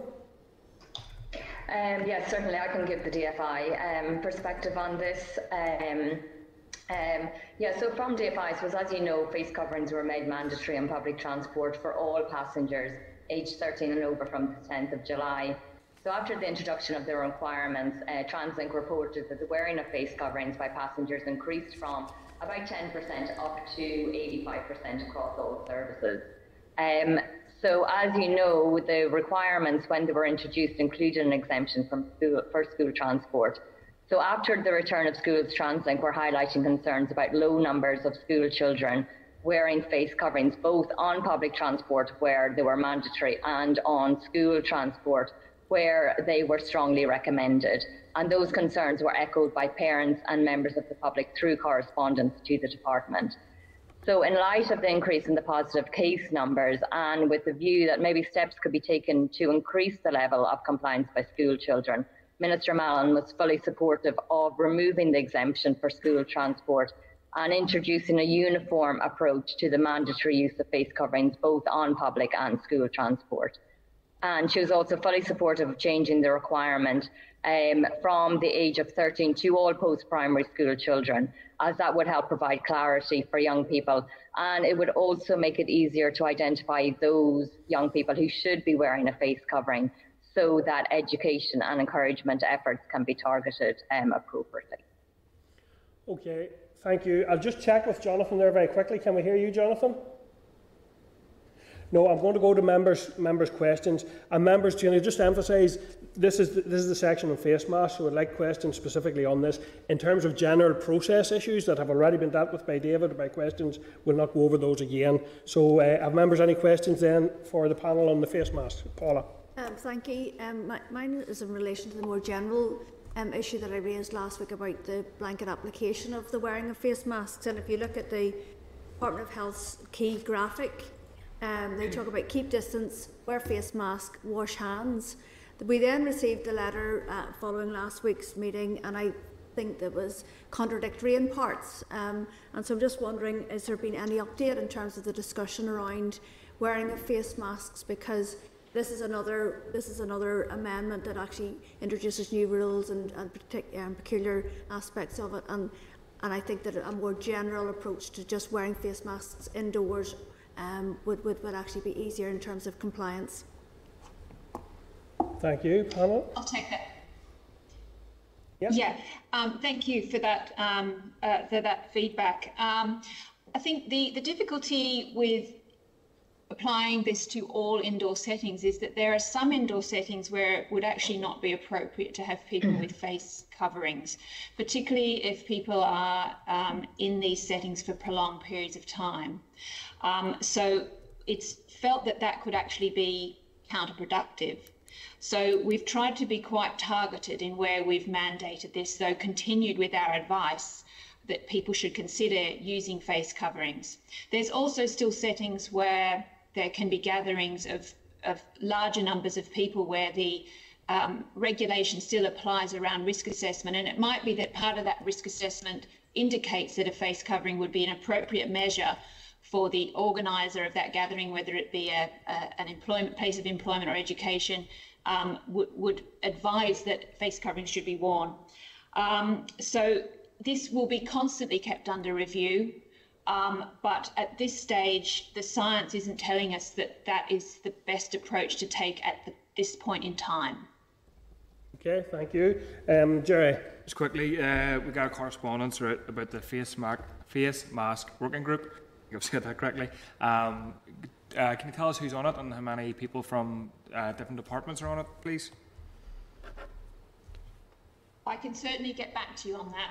Um, I haven't got a list of the attendees, but I know it is a cross-departmental group that is um, chaired by the Executive Office. Thank you. Okay, uh, um, Jonathan. Thank you, Chair. And given that when we look at these regulations, the face covering ones that we're looking at at the moment, we see no public consultation, no equality impact, no regulatory impact, and we understand because of the speed why, why that is the case. Has there any consideration been given, and I particularly think of schools, uh, where potentially young people who are not as publicly aware of the um, hygiene element of wearing a mask and the proper use of wearing a mask, that potentially there could be counter it could be counterproductive in terms of the spread of the virus. Has there been any work carried out into looking at the impact of improper use of masks? Panel. Yeah, that, that's a very interesting question. Um, certainly, I asked these questions early on on our journey on face coverings, and my understanding is that the science that points towards the net benefit of, of face coverings in certain settings builds in an element of human behavior that means that it's not ideally applied. Um, so that that is my understanding. Um, so in terms of very specifically looking at the impact of improper use, so we know that improper use might cause virus to be transmitted from mouth to surface, and, uh, and also it might, in fact, cause people to have a false sense of security. I'm not aware of any specific studies around that, um, but certainly it's something that we can ask the chief scientist to um, to be on the lookout for. Okay, I, I would appreciate that because I have considerable concern that uh, with mask use now probably becoming more an issue for people to ensure that they're uh, covering a, a, regulatory requirement, that the dangers also have to be assessed regarding uh, the potential uh, transfer of the virus by a surface not clean, touching it with hands, reusing the same mask over and over again. I think these are things that really have to be given careful consideration to because we don't want to be counterproductive. Thank you. I'm going to Órlaithí and then I'll go and finish with Pat Sheehan on the phone. So I'm going to Órlaithí first. Yes, thank you, Chair. Um, just quickly, I know I had raised this at last week's committee meeting as well um, mm. in reference to um, the change in the regulations around the face masks. And I know that the Minister did um, respond in writing, I think, to the committee, and he might have referenced it in the Chamber uh, during the week also. Um, but I think there's still an issue around, uh, you know, the messaging being inconsistent. If you're now telling children of a certain age that it's mandatory and essential to have to wear a mask on their school transport or on transport, but you know not whenever they're going into a retail shop. I know some of the rationale was that you know the children um, are sitting in closer proximity to one another than they may be um, with another consumer in a shop. But has any other consideration or conversations been had around that issue, around the messaging, especially for children at, the, at quite a young age? Yeah, panel. Yeah, thank you, and thanks for that that observation, which we're aware of. Um, we do think that the circumstances, just going back to why the difference, the circumstances in retail setting are different from um, children getting on board school transport. Um, so there is now good uh, protocol in place in, in a lot of retail environments where social distancing can be maintained. So we were more concerned about that, you know, people crowded into an enclosed place where ventilation mightn't be so great and so forth. Um, so that's sort of the rationale behind behind it. Um, also, the fact that it is easier to communicate when uh, a group of people are dressed in a post-primary school uniform um, where the boundary lies between the requirement to wear a face covering or not to wear a face covering. So if we'd stuck with 13 as an age, that wouldn't have been workable in the school transport situation. And I'm sure Jonathan can say more about that. Um, this is something that we will look at in the um, face coverings working group, and I think that's something we did um, reply to you in writing on that, um, and that group hasn't yet met again. Um, but it, it's a it's a valid observation which we need to um, now reflect on. Thank you. Thank you. And I'll go to Pat and then I'll come back to Pam on her previous question that she had. So, Pat. Thanks, Chair. Um, Uh, there has been compelling evidence for quite a while now that the wearing of face coverings does considerably reduce the transmission of the virus.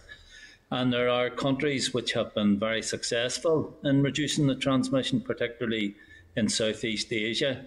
And there has been a culture there for quite a while of wearing face masks. I suppose that it comes from their experience in, in dealing with other epidemics such as SARS, MERS, swine flu, avian flu, and so on. Uh, has the department been involved in any research around the uh, situations in which face coverings are worn in any of those countries? Uh, I would say, first of all, that the wearing of face coverings is just one tool um, that's being applied um, here and in those countries as well. So there's lots of other factors around their success, I would suggest. I understand um, that. Yeah, yeah. So it's just one one element. In terms of specific research into that, I would have to refer that to the chief scientist to see if he's aware of any.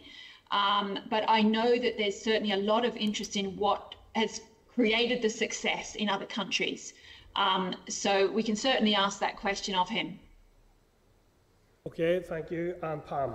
Yep, thank you. Um, thank you, panel. So I was asking earlier whether um, um, to learn what the process would be should, for instance, the requirement for children to, to wear face covering in public transport after today be required. Um, so would fresh regulations need to be brought in?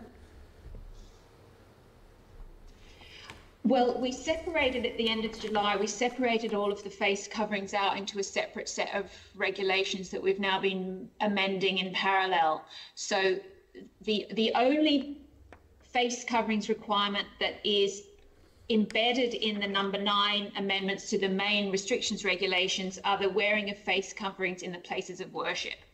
So that's the only part of the wearing of face coverings requirements that would fall with the number nine amendment. And we will have to be mindful of that, of course. Okay, thank you. Thank you. Okay, and uh, thank you, officials. There, there are a number of key pieces of information that you have committed to forward to the committee, and we'd like those as quickly as possible, please.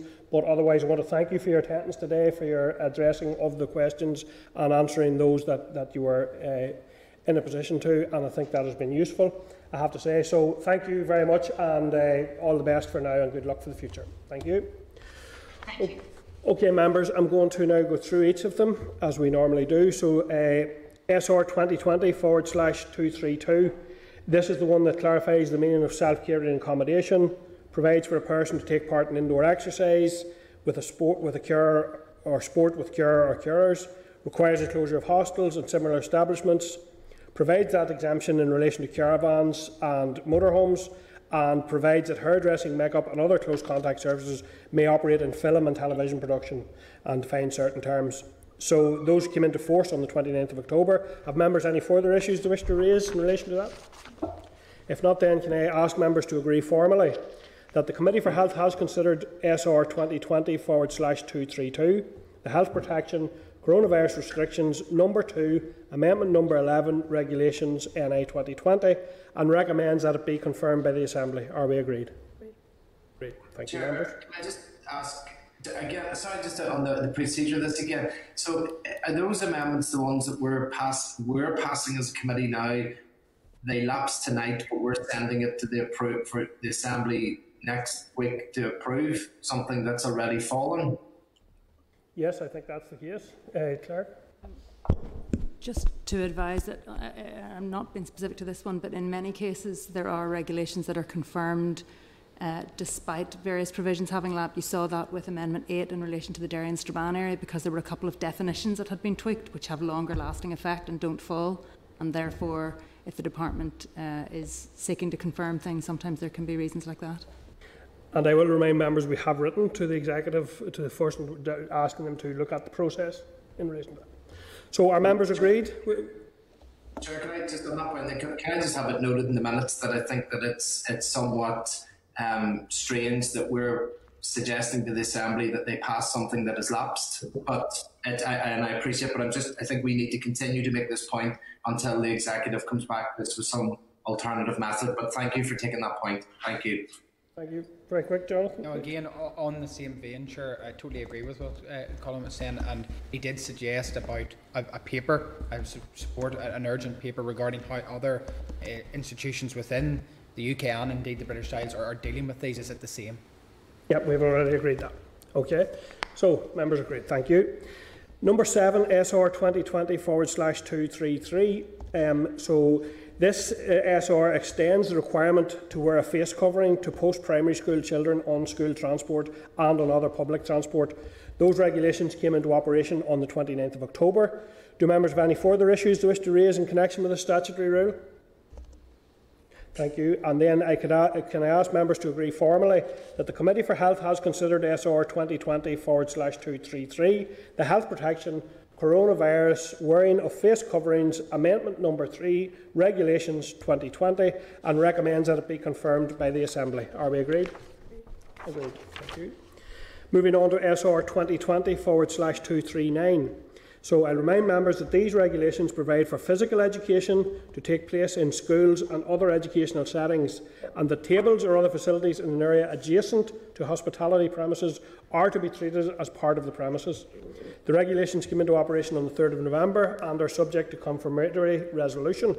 Have members any further issues to wish to raise? No. Thank you. So, if not, then can I ask members to agree formally that the Committee for Health has considered SR 2020 forward slash 239, the Health Protection Coronavirus Restrictions, number 2, Amendment number 12, Regulations 2020, and recommends that it be confirmed by the Assembly. Are we agreed? Members are agreed. Okay, thank you, members. I'm going to take a very short break there, and then we'll come back to our next item, which will be uh, some of the SIs before us this morning. So, could we come back there for 11:35, please, for a restart? Thank you. Right, Senate chamber. Okay, I'm just checking there. Patricia, are you online with us now at present?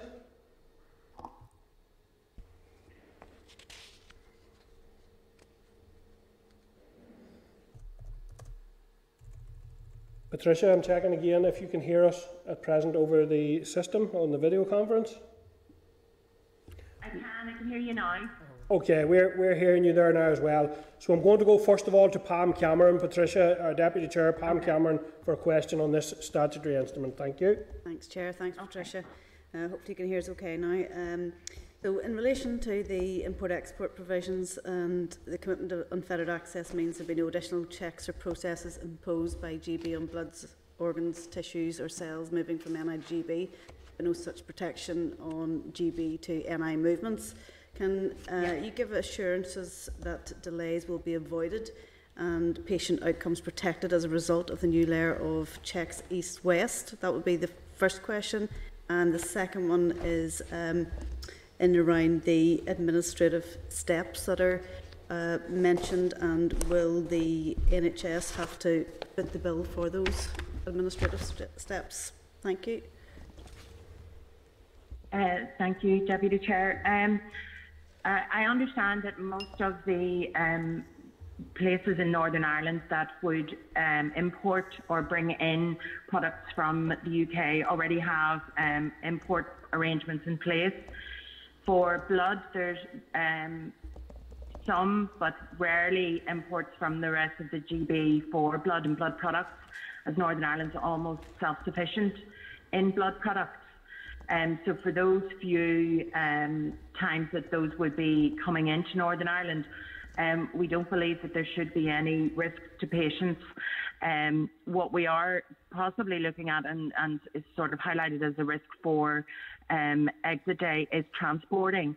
Obviously, because they come by road and boat, it's to ensure that there's no um, problems in getting those products across from um, GB to Northern Ireland. Um, organs um, predominantly move the other way. Um, we in Northern Ireland have um, kidney transplants, but all other transplants are carried out in the rest of GB. Um, so we don't expect there to be patient impacts around these areas. Um, in terms of the administrative steps, we're still waiting on um, DHSC in England to provide us with um, the guidance for the administrative procedures. Um, the trusts, etc., already import uh, import products, and the uh, NIBTS also import occasionally blood products from the Republic. Uh, so they, the processes are in place already. Uh, um, again, we expect that they understand the administrative procedures. Um, we do understand that there's one tissue um, establishment that may need to implement new um, administrative procedures, and we have asked where the um, the impact, the financial impact, will be borne, um, but we don't have an answer to that as yet. Okay, thank you, Jonathan. Thanks, Chair. And I suppose I deeply regret the need to, to, to look at these regulations here today. I suppose probably it, it outlines uh, quite clearly the very damaging impact of the Northern Ireland Protocol. Uh, and, and, the very fact that we're talking about and the words within the statutory instrument look upon blood, organs, and tissues uh, sales coming from, from GB into NI to be treated as import, I think is quite insulting. Um, and I suppose probably that leads me on to my question. The briefing paper says that the Northern Ireland hospitals or facilities receiving blood or organs uh, from GB will need to go through extra administration. If this is the case when EU and GB rules are the same, how much worse will the impact be if standards eventually diverge and further checks will be needed? At the moment, the, the, the, you're quite correct, the arrangements are the same and the standards are the same. Um, where the divergence may occur is, as you've rightly said, the um, the regulations that are making cars around blood tissue and organs has come back to the respective devolved administrations from Europe. Um, and because we in Northern Ireland are having to maintain um, standards with Europe, if there's changes within Europe in any of these areas, Northern Ireland will have to maintain those standards which will potentially be a divergence from the rest of the UK. As GB also has the ability to change to react to potential um, issues that they may have to amend their quality and safety standards around blood tissue and organs.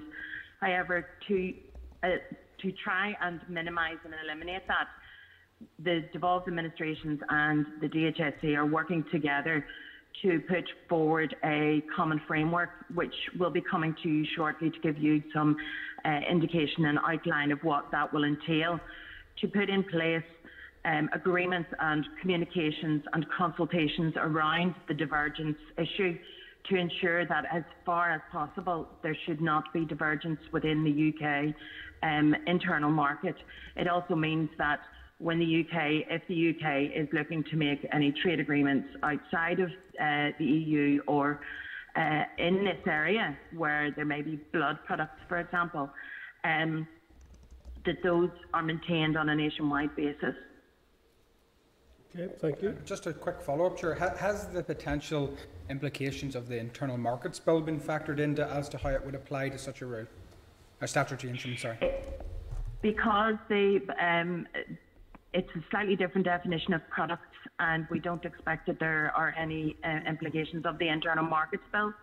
Um, that it's not a, a good as such. It's a product of human origin, so it has slightly different um, quality and safety and movement standards, as far as I understand. But I will double check that and come back to you. Thank you.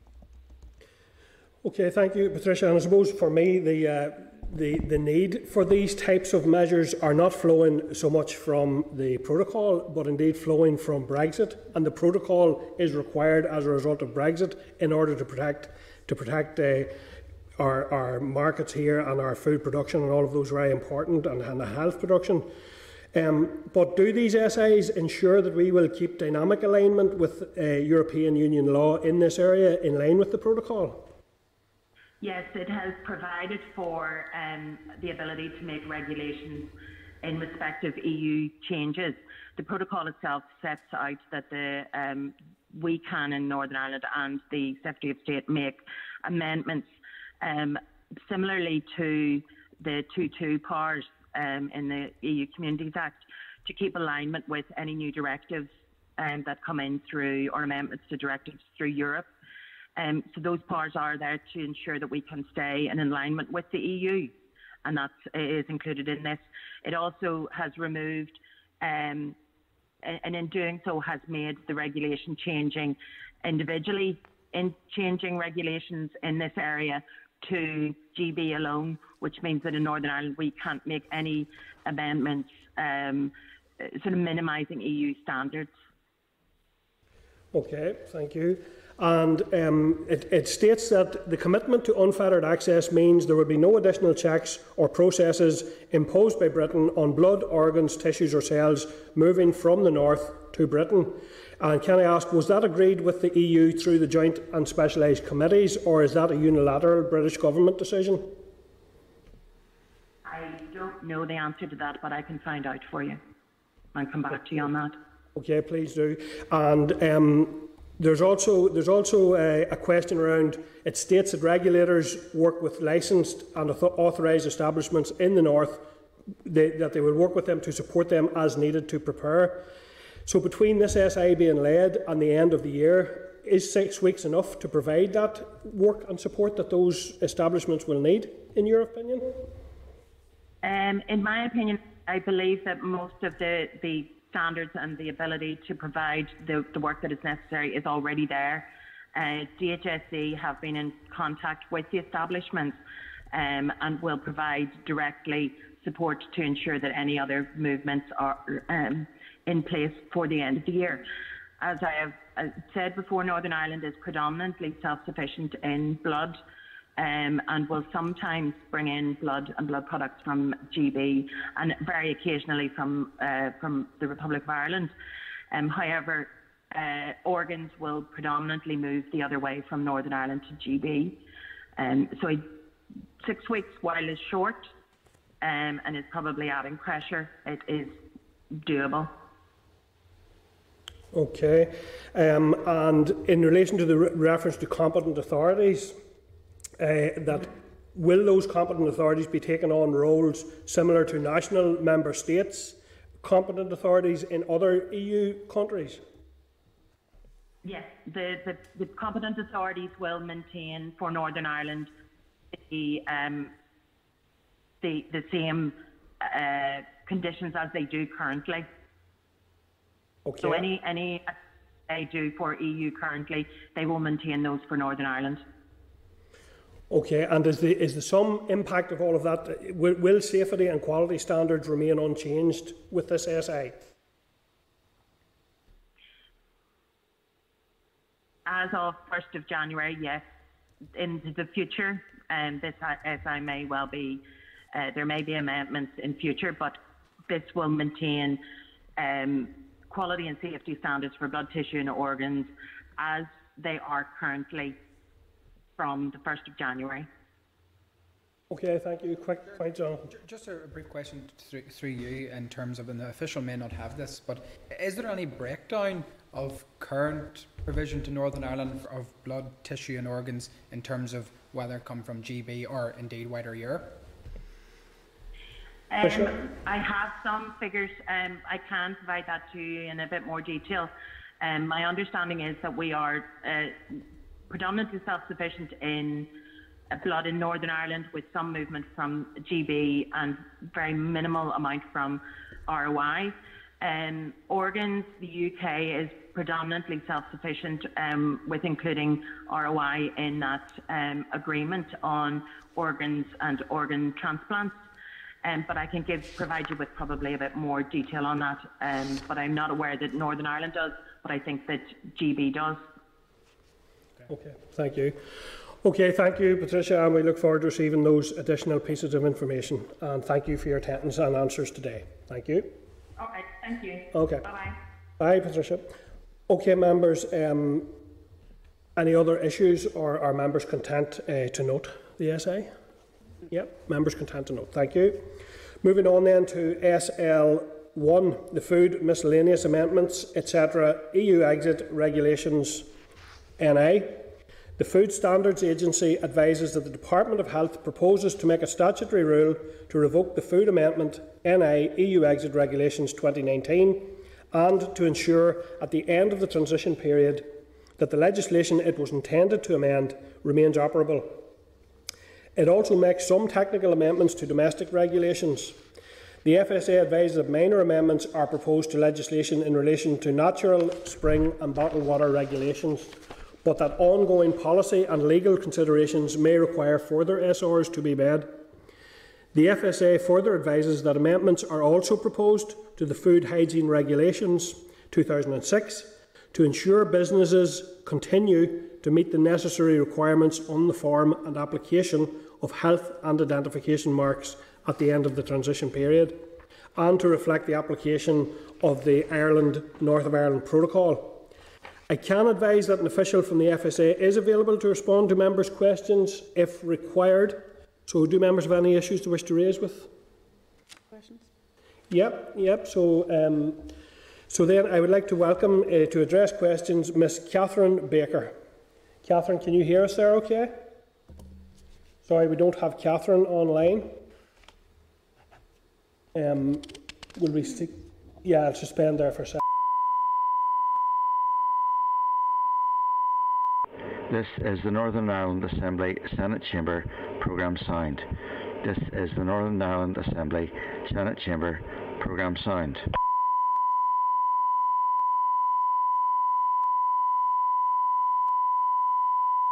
This is the Northern Ireland Assembly Senate Chamber programme sound.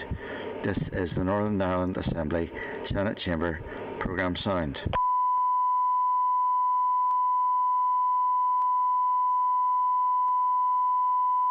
This is the Northern Ireland Assembly Senate Chamber programme sound. This is the Northern Ireland Assembly Senate Chamber programme sound.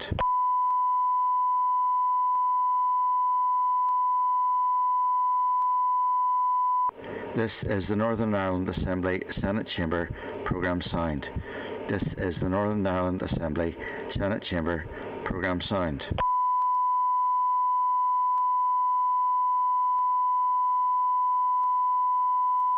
This is the Northern Ireland Assembly Senate Chamber programme sound.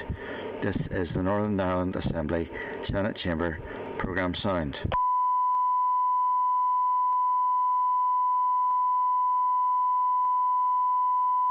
This is the Northern Ireland Assembly Senate Chamber programme sound.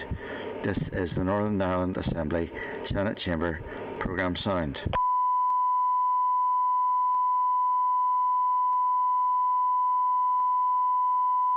This is the Northern Ireland Assembly Senate Chamber programme sound.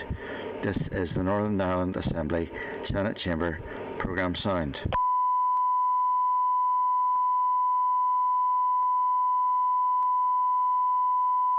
This is the Northern Ireland Assembly Senate Chamber programme sound. This is the Northern Ireland Assembly Senate Chamber programme sound.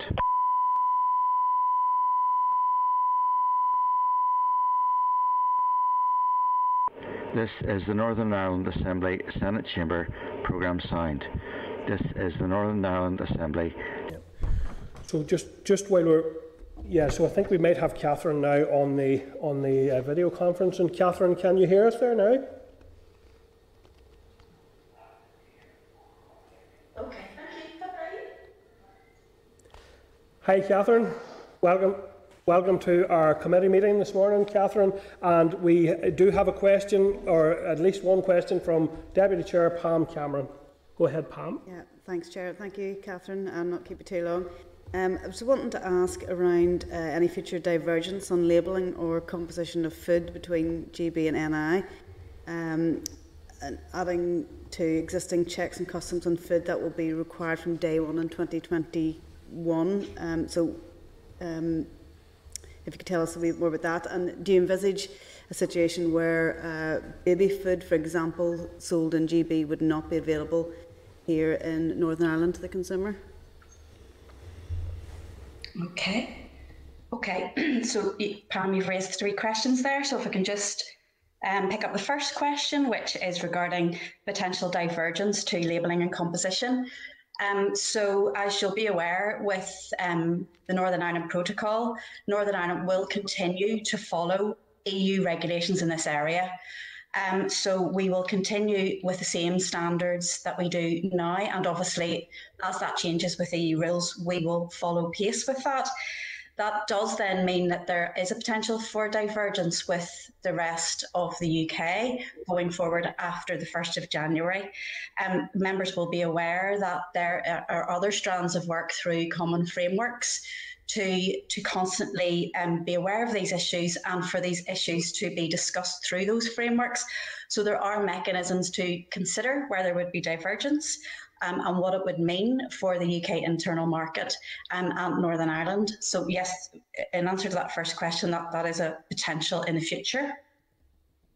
Um, if you'd like me to go to the second question, so you asked if there, um, I think you asked me if there uh, is likely to be existing checks on um, imports on the 1st of January. Can I just check that? Yes, thank you. That's right. Okay. So, yes, again, under the Northern Ireland Protocol, um, the Northern Ireland, as I've said, will continue to, to follow the EU rules, and that includes the um, import rules that um, are contained within official control regulations. So, there will be a requirement for checks on food and feed um, coming into Northern Ireland from GB. Not all food, certain food where there are particular um, EU regulations around import checks. Um, however, we are working very, very closely with DAERA, who are the lead Northern Ireland Government department on this work, um, and also with the district councils who will deliver that service on the ground alongside DAERA. Um, and uh, you, you, know this is obviously all subject to negotiation within the joint committee. So much of this is still being discussed, um, and so we, you know the full scale of what an import regime will look like is still um, within consideration. And I think um, the last question you asked was around baby food. Um, and I'm sorry, I'm, I'm, I'm not entirely sure that I can answer you on that today. We can certainly come back to you on that. Um, so wouldn't, wouldn't like to commit to anything that might be untrue. So if it's if we can come back to you in writing, that, that would be good. Thank you. Appreciate that. Thank you. Thank you. I'm going to Jonathan. Thanks, Chair. And although technical, this amendment is part of a wider process that will separate Northern Ireland from the UK food standard regime and, and risk further divergence along the line. So, can I ask? Uh, how do these changes interact with the letter by the First Minister and the Deputy First Minister to the EU setting out concerns around barriers uh, to the supply of food? Yeah, as you point out, there, there is a obviously these are very related because um, the, the the First Minister and Deputy First Minister letter is concerned with any um, new import regime and how that could impact on food supply. So yes, there there are a lot of interdependencies. What I would say is that. Um, the conversations at a joint committee level are still ongoing. So this is not um, the the, out, the final outcome is not determined yet. Um, and certainly um, within the DAERA programme, all the delivery partners were very aware of food supply issues, um, and those issues are being fed in um, to the to the conversations. Okay, thank you. Um, any further questions, members? No. Okay, um, thank you, Catherine, for joining the committee and, and, for providing that information. And we look forward to receiving the further information that you have. Clerk, did you have something there? Did you want? Just stay on the line, just in case there are questions on the next item. Yes, I, we're, we're going on to the next item then. So if you could just stay on the line, please, Catherine. Thank you. So, um, in relation to that SL1, then, have members any further issues to raise? Is the committee content that the department makes the statutory rule? Yeah, members are content. Thank you. Moving on then, members, to 11, no, item 11, which is SL1, the Food Hygiene Rating Act Amendment Regulations 2020. The Food Standards Agency advises that the Department of Health proposes to make a statutory rule to allow a technical amendment to the Food Hygiene Rating Act 2016 insofar as it will replace references to repealed EC regulation 882 forward slash 2004 with references to the EU regulation replacing it. The FSA advises that the amendments are necessary to provide a mechanism for new mandatory food hygiene ratings to be produced for existing or new food business establishments, but that the amendments contained in the proposed statutory rule will be minor and technical in nature and will not make any policy or operational changes to the statutory food regime, food hygiene rating scheme. So we do still have Catherine on the line. Do members have any questions in relation to that? Um, Catherine, can I just ask, is that is that the food rating? Will that be a new scheme or a, a continuation of the current scheme? Yes, so this is a continuation of the current scheme. There's absolutely no change to the current scheme, only that um, a European regulation that we had referenced in the Act has been repealed and replaced with exactly the same provisions. It's just a new regulatory title, so we just need to reflect the Act in accordance with that. But it is the same scheme, and there's absolutely no change to how it will operate currently. Thank you. Uh, Jonathan and then Pam. Thanks, Chair. Just to follow up on that, is it likely that businesses and restaurants in Northern Ireland and elsewhere uh, in the United Kingdom will be rated on a different basis going by these standards? Uh, will this potentially add disproportionately red tape to Northern Ireland business? So, will there be a differential? Okay, so I mean, on day one, we, we all follow the same rules, and actually, the rules in this regard um, and they, they, what the businesses are assessed against um, are um, you know general sort of hygiene standards that apply across the board and, and, and generally follow sort of global standards in terms of hygiene in businesses. So it's very unlikely that um, there will be really um, much difference, um, and certainly it, there will be no difference for the Northern Ireland businesses in terms of how they are assessed in terms of their food hygiene standards, and subsequently how they get their rating. So there will be no additional admin burden on the businesses here. Thank you. Pam? Yeah, and just briefly, you maybe covered it, um, Catherine, but I'm just wondering, do you, do you know what the situation is in, in GB uh, in relation to their continuation of the, the Food Hygiene Rating Act? Yes, so um, in England, actually, the scheme is not a mandatory scheme the way it is in Northern Ireland and Wales, but certainly in England, um, the Food Standards Agency is keen that the scheme would become mandatory at some stage. Um, however, the scheme does operate uh, in England. Um, uh, ratings are provided to businesses. Businesses do display those, and we always provide them on our website. Um, and the schemes are currently consistent across the three countries.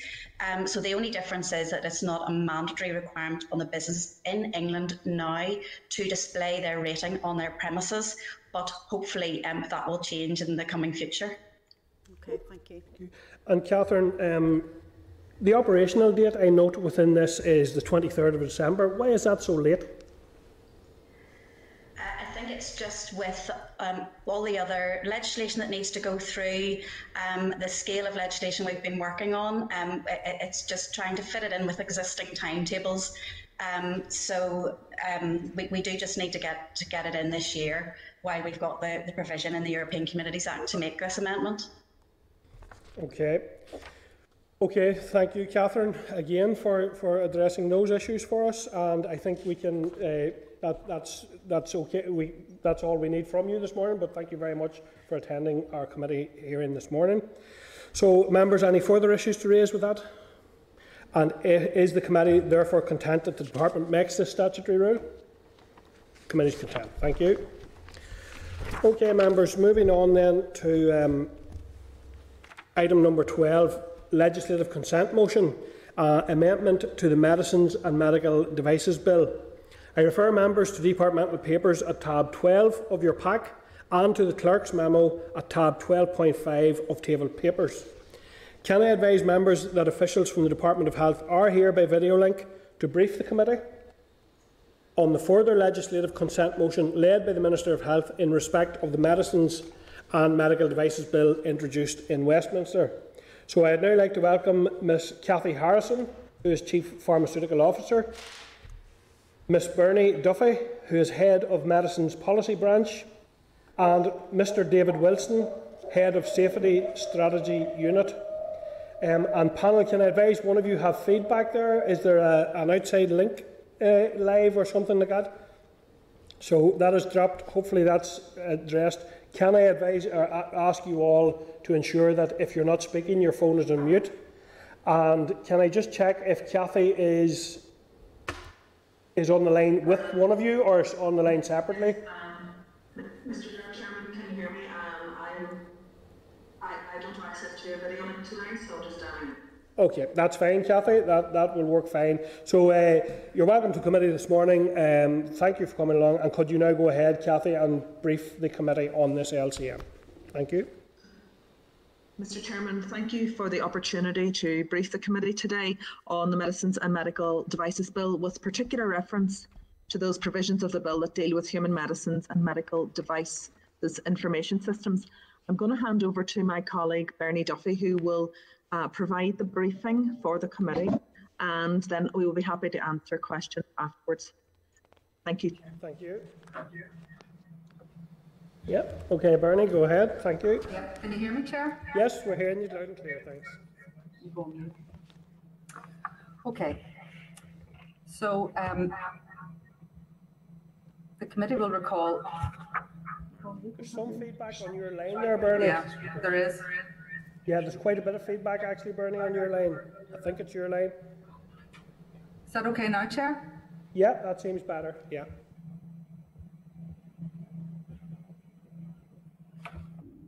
No?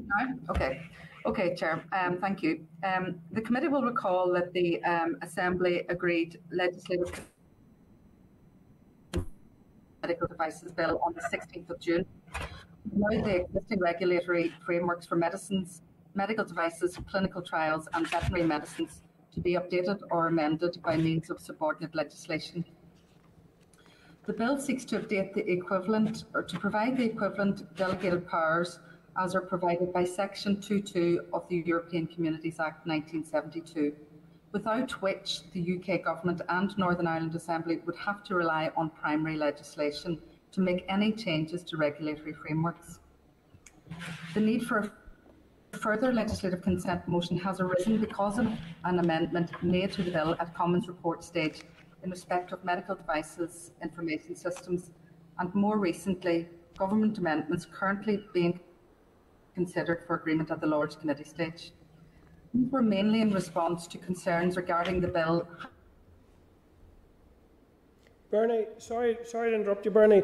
You're you're cutting in and out a bit there. It's a little bit hard to follow you. I'm, just wondering, Bernie, um, you're you're cutting out a bit.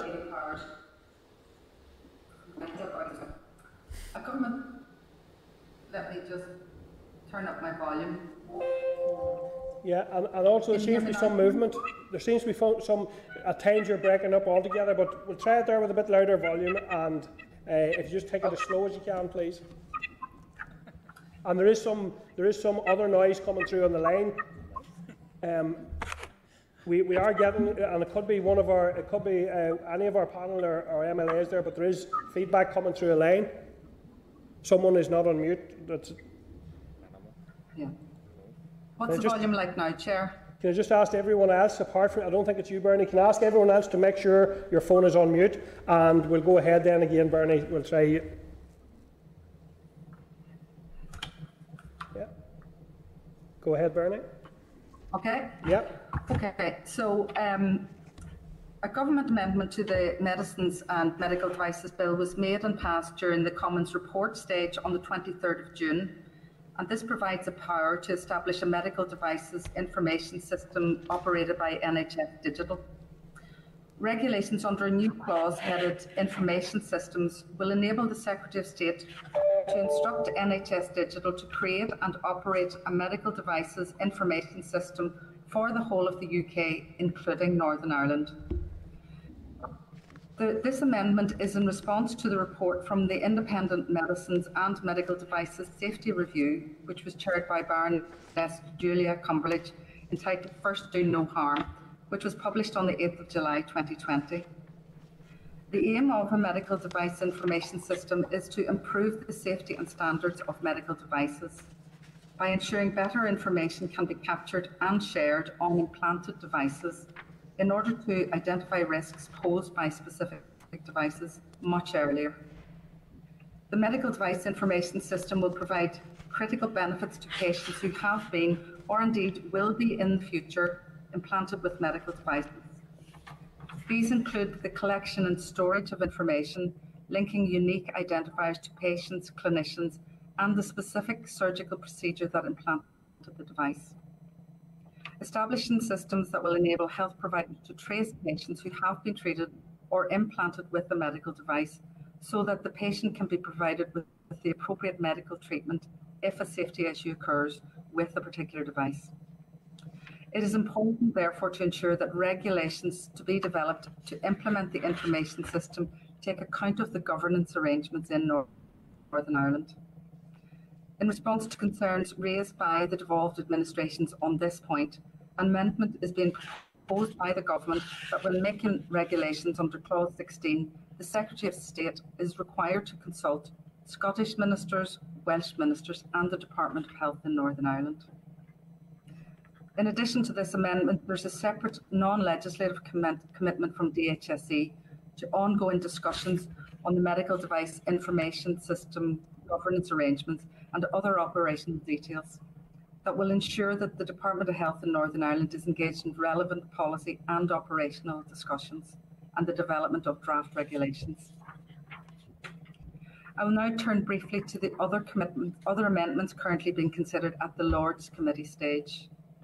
The first of these is on disclosure of information um, in accordance with international agreements. So, in order that the UK and in particular the MHRA and the Veterinary Medicines Directorate in Northern Ireland can continue to work with international partners to ensure the safety of medicines in the UK, there is a need to strengthen the legal basis for sharing information internationally. This would be in the form of a statutory information gateway inserted into the bill and this is to ensure that vital information can be shared with bodies outside of the UK, such as overseas regulators. This amendment has been agreed at the Lords Committee stage on the 4th of November. The other amendments being proposed by the Government at the Lords Committee stage are mainly in response to the report by the Delegated Powers and Regulatory Reform Committee, which included concerns in relation to scrutiny and oversight of the use of delegated powers contained in the bill. However, the majority of these powers um, sought reflect the powers that are currently available to the UK and indeed are found within the European Communities Act 1972. The government amendments are to provide reassurance about how the powers are intended to be exercised, and I will outline these now for you.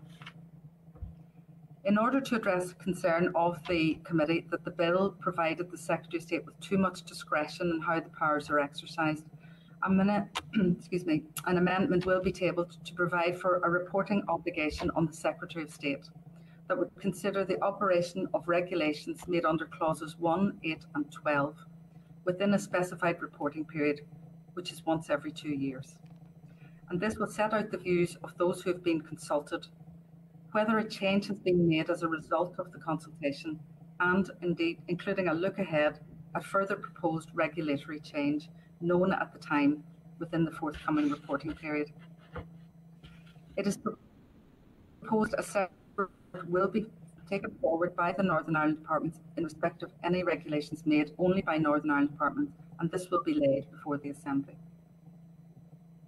Concerns have also been use, raised about the use of the negative procedure in relation to regulations made under clauses 1 and 8, and in particular those relying on clauses 2 and 9 it is intended to amend Clause 42 of the Bill to apply a draft affirmative procedure in Westminster and in the Northern Ireland Assembly, so that all regulations made under these clauses, except for those relating to fees and any urgent regulations made relying on Clause 6. It's also intended to amend Clause 42 of the bill so that urgent regulations relying on Clause 6 are subject to the made affirmative procedure. This is similar to the confirmatory procedure in the Northern Ireland Assembly, whereby regulations are laid after being made and cease to have effect unless they are approved within 40 days. Another matter on which there was considerable debate prior to the Lords Committee stage has been the application of the three considerations that the appropriate authority must have regard to and how these considerations are weighted when making regulations. To respond to concerns about the absence of a definition of attractiveness of the UK, it is intended to clarify that this is a consideration of relevant part of the UK being seen as an attractive or favourable place in which to supply and conduct clinical trials for human medicines and develop and supply veterinary medicines. The Government is seeking by amendment to clarify the intent in this regard. It is also intended to provide an overarching duty to have regard to the importance of promoting health and safety of the public and in relation to veterinary medicines, the health and welfare of animals. The considerations currently in clauses 1 and 8 of the bill will then form part of satisfying that duty. It is intended to provide that the appropriate authority must be satisfied that the regulations would promote the health and safety of the public in relation to veterinary medicines, the health and safety of animals, and have regard to the considerations currently in clauses 1 and 8 when determining whether they would. This will strengthen provision around the exercise of these regula regulation making powers and provide reassurance that it is only intended to make regulations to amend the current regulatory regimes where those Sorry, we just lost we just lost you there, Bernie. We just, Bernie, we just we just lost you there. Were you saying were those? Um, we lost you for a few seconds. Am I back? Yeah, you're back now. Thank you. Okay. Do you need me to repeat any of that? Yeah, Chair, just are you happy enough? Yeah. If you just repeat the last the last sentence or so, uh, Bernie, we did lost some of that. Yeah. Um, so um, I said it's in, uh, intended to provide that the authority, appropriate authority, must be satisfied that the regulations would promote the health and safety of the public, and in relation to veterinary medicines, the health and welfare of animals. This would strengthen provision around the exercise of these regulation-making powers and provide reassurance that it is only intended to make regulation to amend the current regulatory regimes where those changes promote health and safety. A further concern was the ability to create new criminal offences through regulation-making powers, and more specifically, that the powers may be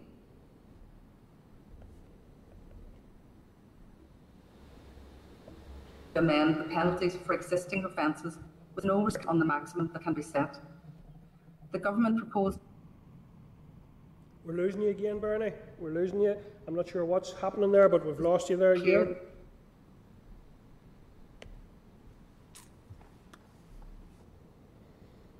Bernie, we've lost you there from. Bernie, uh, apologies, but we have lost you there from criminal offences forward. New criminal offences. Can you hear me, Bernie? Camera off. Might help. Bernie, can you hear me there?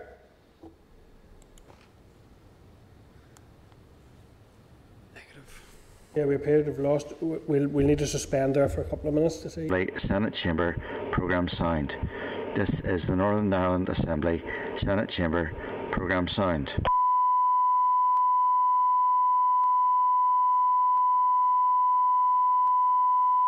This is the Northern Ireland Assembly Senate Chamber Programme Sound. This is the Northern Ireland Assembly Senate Chamber Programme Sound.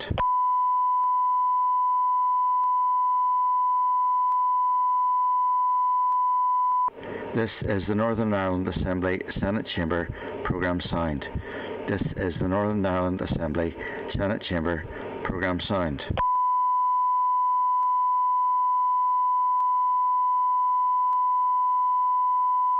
This is the Northern Ireland Assembly Senate Chamber Programme signed.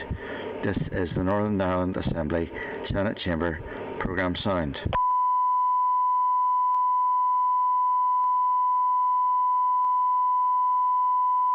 This is the Northern Ireland Assembly Senate Chamber Programme Sound.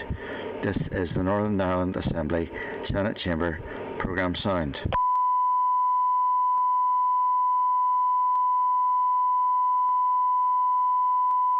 This is the Northern Ireland Assembly Senate Chamber Programme Sound. Okay. So Bernie, I'm, I'm hoping we've got you back on the line there, Bernie, and maybe if you try to uh, take yourself off the video function and go with audio only, it might help the feed. But can I check, are you there and are you hearing us, Bernie?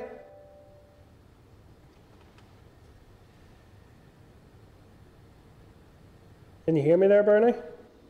Yes, I can hear you. Okay, we're hearing you there now, Bernie. If you keep your video off for the remainder, it may help with with uh, with communication. So you were you were you, we lost you there where you were saying around new criminal offences. If you could pick it up from that point, please. Certainly. Um, I just um, finished by saying that the Department of Justice had previously considered the bill and more recently the amendments proposed and were content that the current offences and penalties are necessary and commensurate with the current offences and penalties framework in Northern Ireland. Okay, is that you? Is that you finished, Bernie? So just checking then, I'm checking in with Kathy. Chair. Kathy, uh, uh, is that is there any other briefings, Kathy, or is Bernie's briefing complete at that? No, Chair, mine is the only briefing, and then we're going to take questions. Okay. So we'll go ahead. We'll go ahead then to move to questions now. So I suppose the first question from me is in relation to: Is there an interplay or interaction between the uh, this LC this this LCM and the Irish Protocol? And because I presume that medical devices count as goods and would come under its remit. So um, are there, are there any implications for any of these amendments on the protocol? And if so, what contingency planning has there been to deal with those issues?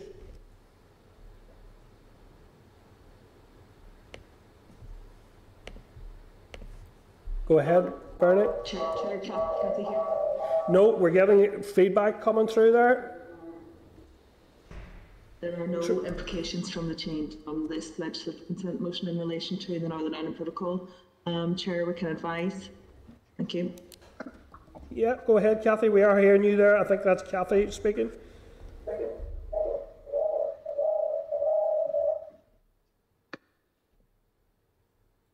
Sorry, we're not hearing you at the minute, Kathy. Um, could you try that again? Or Bernie? Sorry, Chair, could you repeat the question there? We just have having a bit of um, feedback on the line. Yeah, um, it's it's very important that that you, you aren't on the live as well as on the StarLeaf system. Uh, that created some of the problems in an earlier session. So if I can just ask you all to ensure that first of all you're on mute if you're not speaking, and second of all that you're only connected on via the via the main system. So my question was: Are there any implications for these amendments for the protocol? And if so, what contingency plans have there been to deal with those issues? Or indeed, would we need our own system here to deal with those types of issues? Uh, Mr Chairman, Kathy here. Kathy, there's very bad feedback on your line. Connection problems, uh, Mr Chairman, we're all struggling with this. Um, no, there are no implications in relation to the uh, Northern Ireland Protocol and the LCM. Thank you. No implications whatsoever. Not in respect of the, the legislative consent motion, no. And how can you, like, I, am I'm, I'm honestly, I just don't understand how you can, can you tell us what the remit of it is or how you're so certain about that?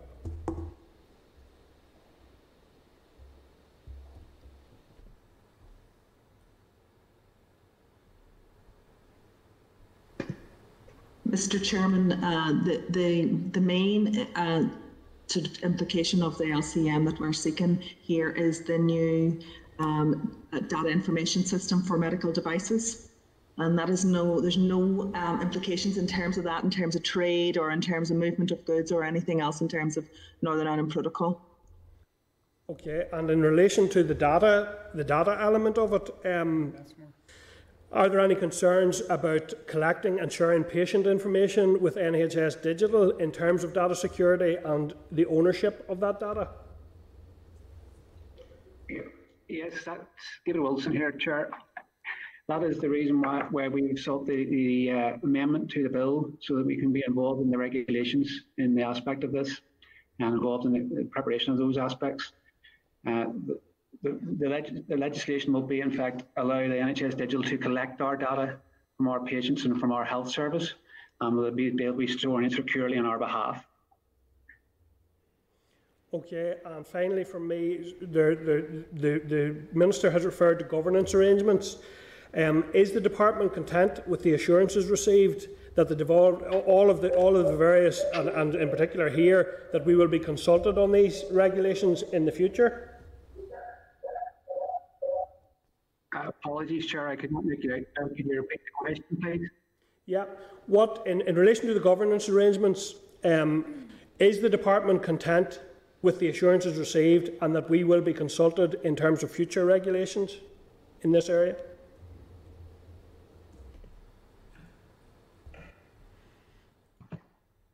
Apologies, Chair, again. Um, I didn't get that question coming through here.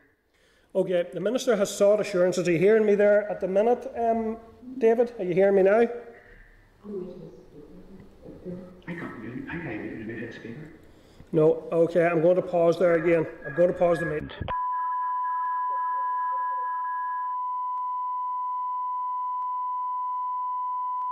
This is the Northern Ireland Assembly Senate Chamber programme sound. This is the Northern Ireland Assembly Senate Chamber programme sound.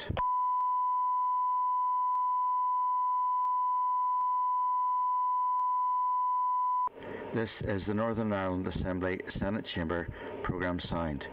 This is the Northern Ireland Assembly Senate Chamber programme sound.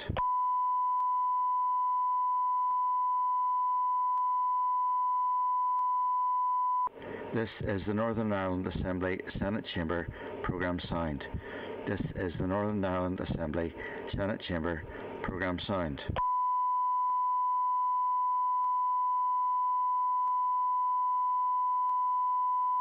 This is the Northern Ireland Assembly Senate Chamber programme sound. This is the Northern Ireland Assembly Senate Chamber programme sound.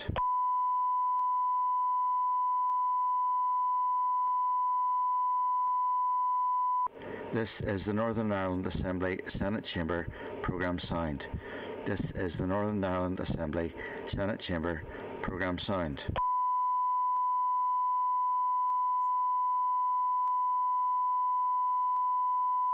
This is the Northern Ireland Assembly Senate Chamber programme sound. This is the Northern Ireland Assembly Senate Chamber programme sound.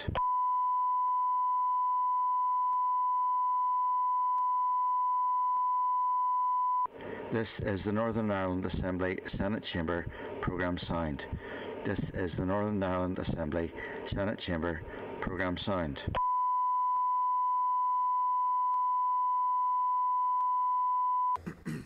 Okay, I'm going to just uh, make another check to see can the officials who are on the video conferencing hear me now? No. Okay. Okay, we, we, we, have, we have decided that we will submit questions in relation to this issue in writing, given the Department's difficulty in connecting today. We will submit questions in writing and ask for an urgent response from the Department in writing to our committee. Thank you. Okay, thank you, members. So we're going to continue then with uh, the rest of our business. We're turning to cars. correspondence. Yes, right, Chair, could I just request those questions to be emailed to me as soon as possible, please, members? Can you send out a reminder after the meeting just so that we can respond to it? Because I have another committee meeting after this. So. Okay. Chair, can I just make a point of order? Yep. If it's possible. Chair, I, I know that there's technological problems, but whenever you go into, you come out of private session. None of the members that are on by Spotlight are able to participate, but also just to let you know that we can all hear everything that you're saying. So I just think there needs to be great care in case you, you, go into private session to talk about the people that are in the spotlight because they can actually hear you, but we're not able to actually participate in the conversation and update you on what our experiences are from here. Um, and this wasn't always the case. There used to be a way that whenever you went into um, and you know the, went into private session that the members of the committee were able to remain in the spotlight and talk and chat, but we're being put out as well, and it just it's yeah, not no, good. it's, yeah, I, I agree. I agree, Colin. It's, it's it's not satisfactory. I think I think this issue does need to be looked at, and I think the committee needs to write again and ask for this to be addressed. I mean, it's very difficult to conduct proper scrutiny and analysis in, in this in this context. It's just not good enough. Brothers, can, can I ask that, where appropriate, can we have officials come to the committee?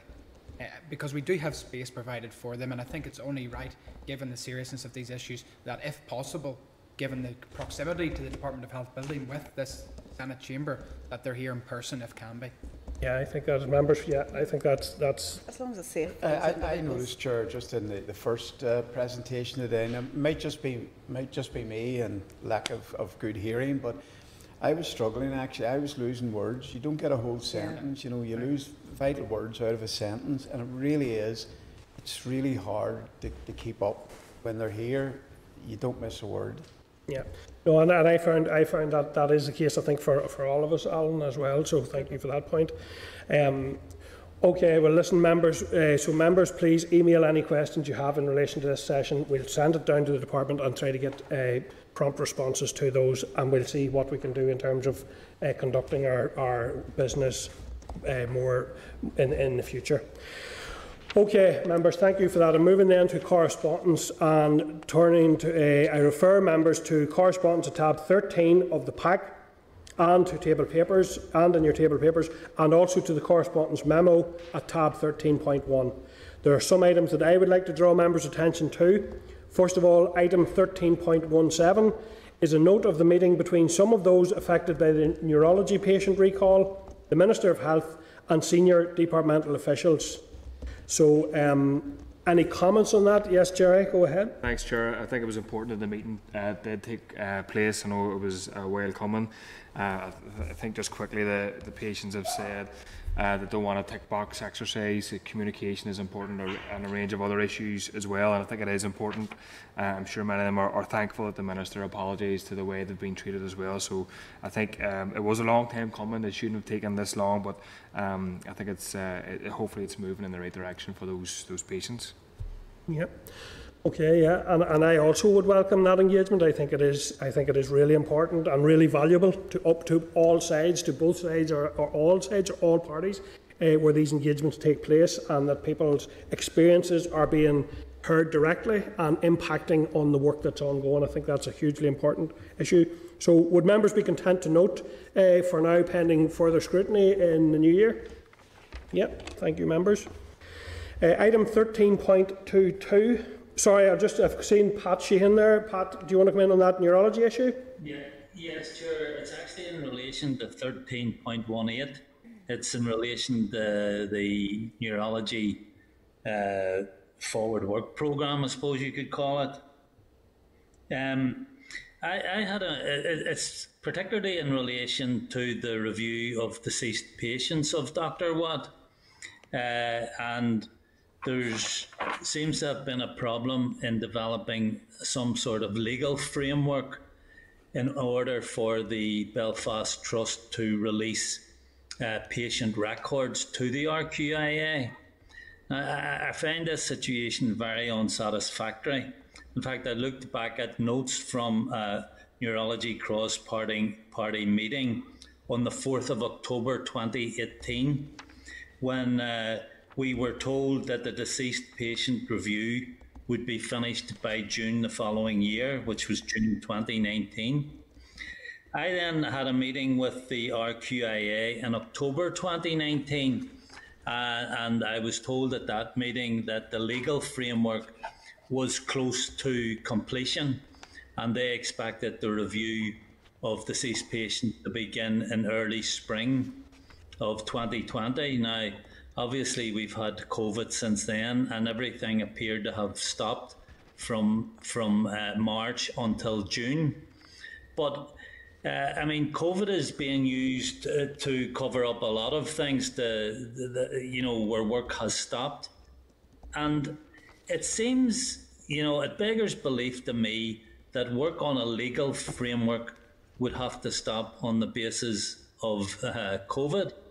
But I mean, we're two years on since we were told the uh, review would be completed within seven or eight months. Uh, I just find it highly unsatisfactory.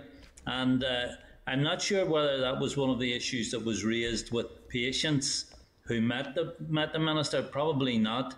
Uh, but it's something, I mean, I have been dealing with some uh, relatives of deceased patients who are very unhappy about the length of time it's taken to begin this review and complete it.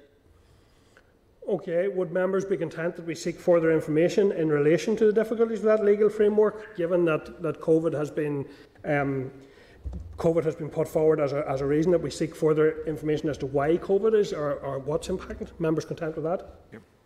Yep. Um, Chair, just before you go on, yep. it was very useful having um, Brett Lockhart and Hugo Mascie-Taylor a few weeks ago. thought it was really very useful session. But obviously, from the correspondence, it's just one element of the investigation into what happened. And I think that it's possibly, um, maybe in the future, even to invite then the department or RQIA to talk specifically about that. Obviously, we're preoccupied with COVID still, but I do think that that's something we need to come back to because there's some elements around the redress and as um, Pat alluded to then, the deceased patients, there's, there's elements of this that I'm unhappy with in terms of the rate of progress as well. And actually, members, I'm, I'm reminded now, in our forward work, we have requested an oral briefing in relation to those other strands. So actually, that might pick up on, on that concern and your concern, Paula. There is a briefing in, in train with the department asking for those other strands, so we can pick up on these issues then. But I think they're, I think they're, they're, uh, they're, they're worth looking at. Okay. Okay, members. So. Um, Moving on then to uh, another item in table papers, 13.21 uh, is a reply from the, that's the one I'm referring to there. So are members content to note then in relation to that pending the further work in the in the oral briefing and the further members content with that? Thank you. Um, so moving on then are members content, uh, subject, uh, are members content with the actions as suggested in the correspondence memo at 13.1 of the pack? Yeah, members content. Moving on then, members to forward work programme. So item 14 there, members, uh, in the draft uh, is, is uh, 14.1, it has the draft forward work programme. Are members content to note the forward work programme? Yep. Okay, members are content. Um, I also want to just return members to in relation to the LCM there, which which ended uh, kind of um, in that in that technological difficulty, and we had agreed to look at uh, forwarding questions, but there was another issue that needed dealt with in relation to that. So, can I ask members in relation to the LCM on medicines and medical devices bill? Uh, that LCM contains provisions relevant to the Committee for Agriculture, Environment and Rural Affairs are members content that we seek the views of that committee on that LCM as well? Absolutely. Yeah, yeah members content. Thank you. So, returning then, members to. Uh, Sorry, Chair, I had another um, issue around the forward work programme, and that was I think that there was a uh, request in from the Stroke Association.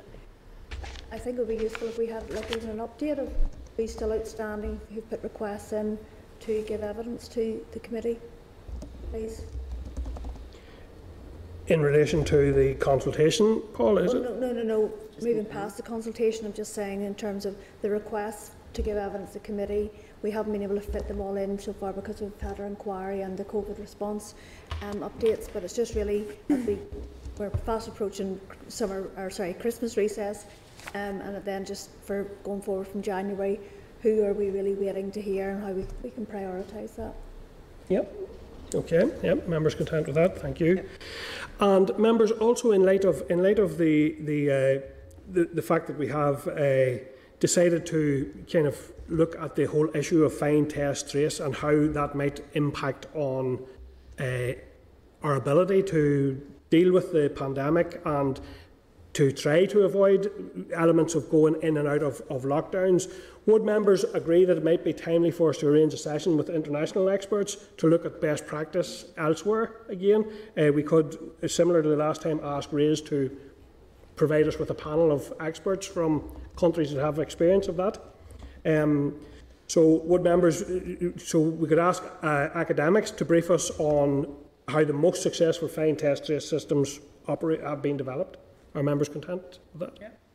Yeah. Okay. Are we're going to have that before the, the committee motion?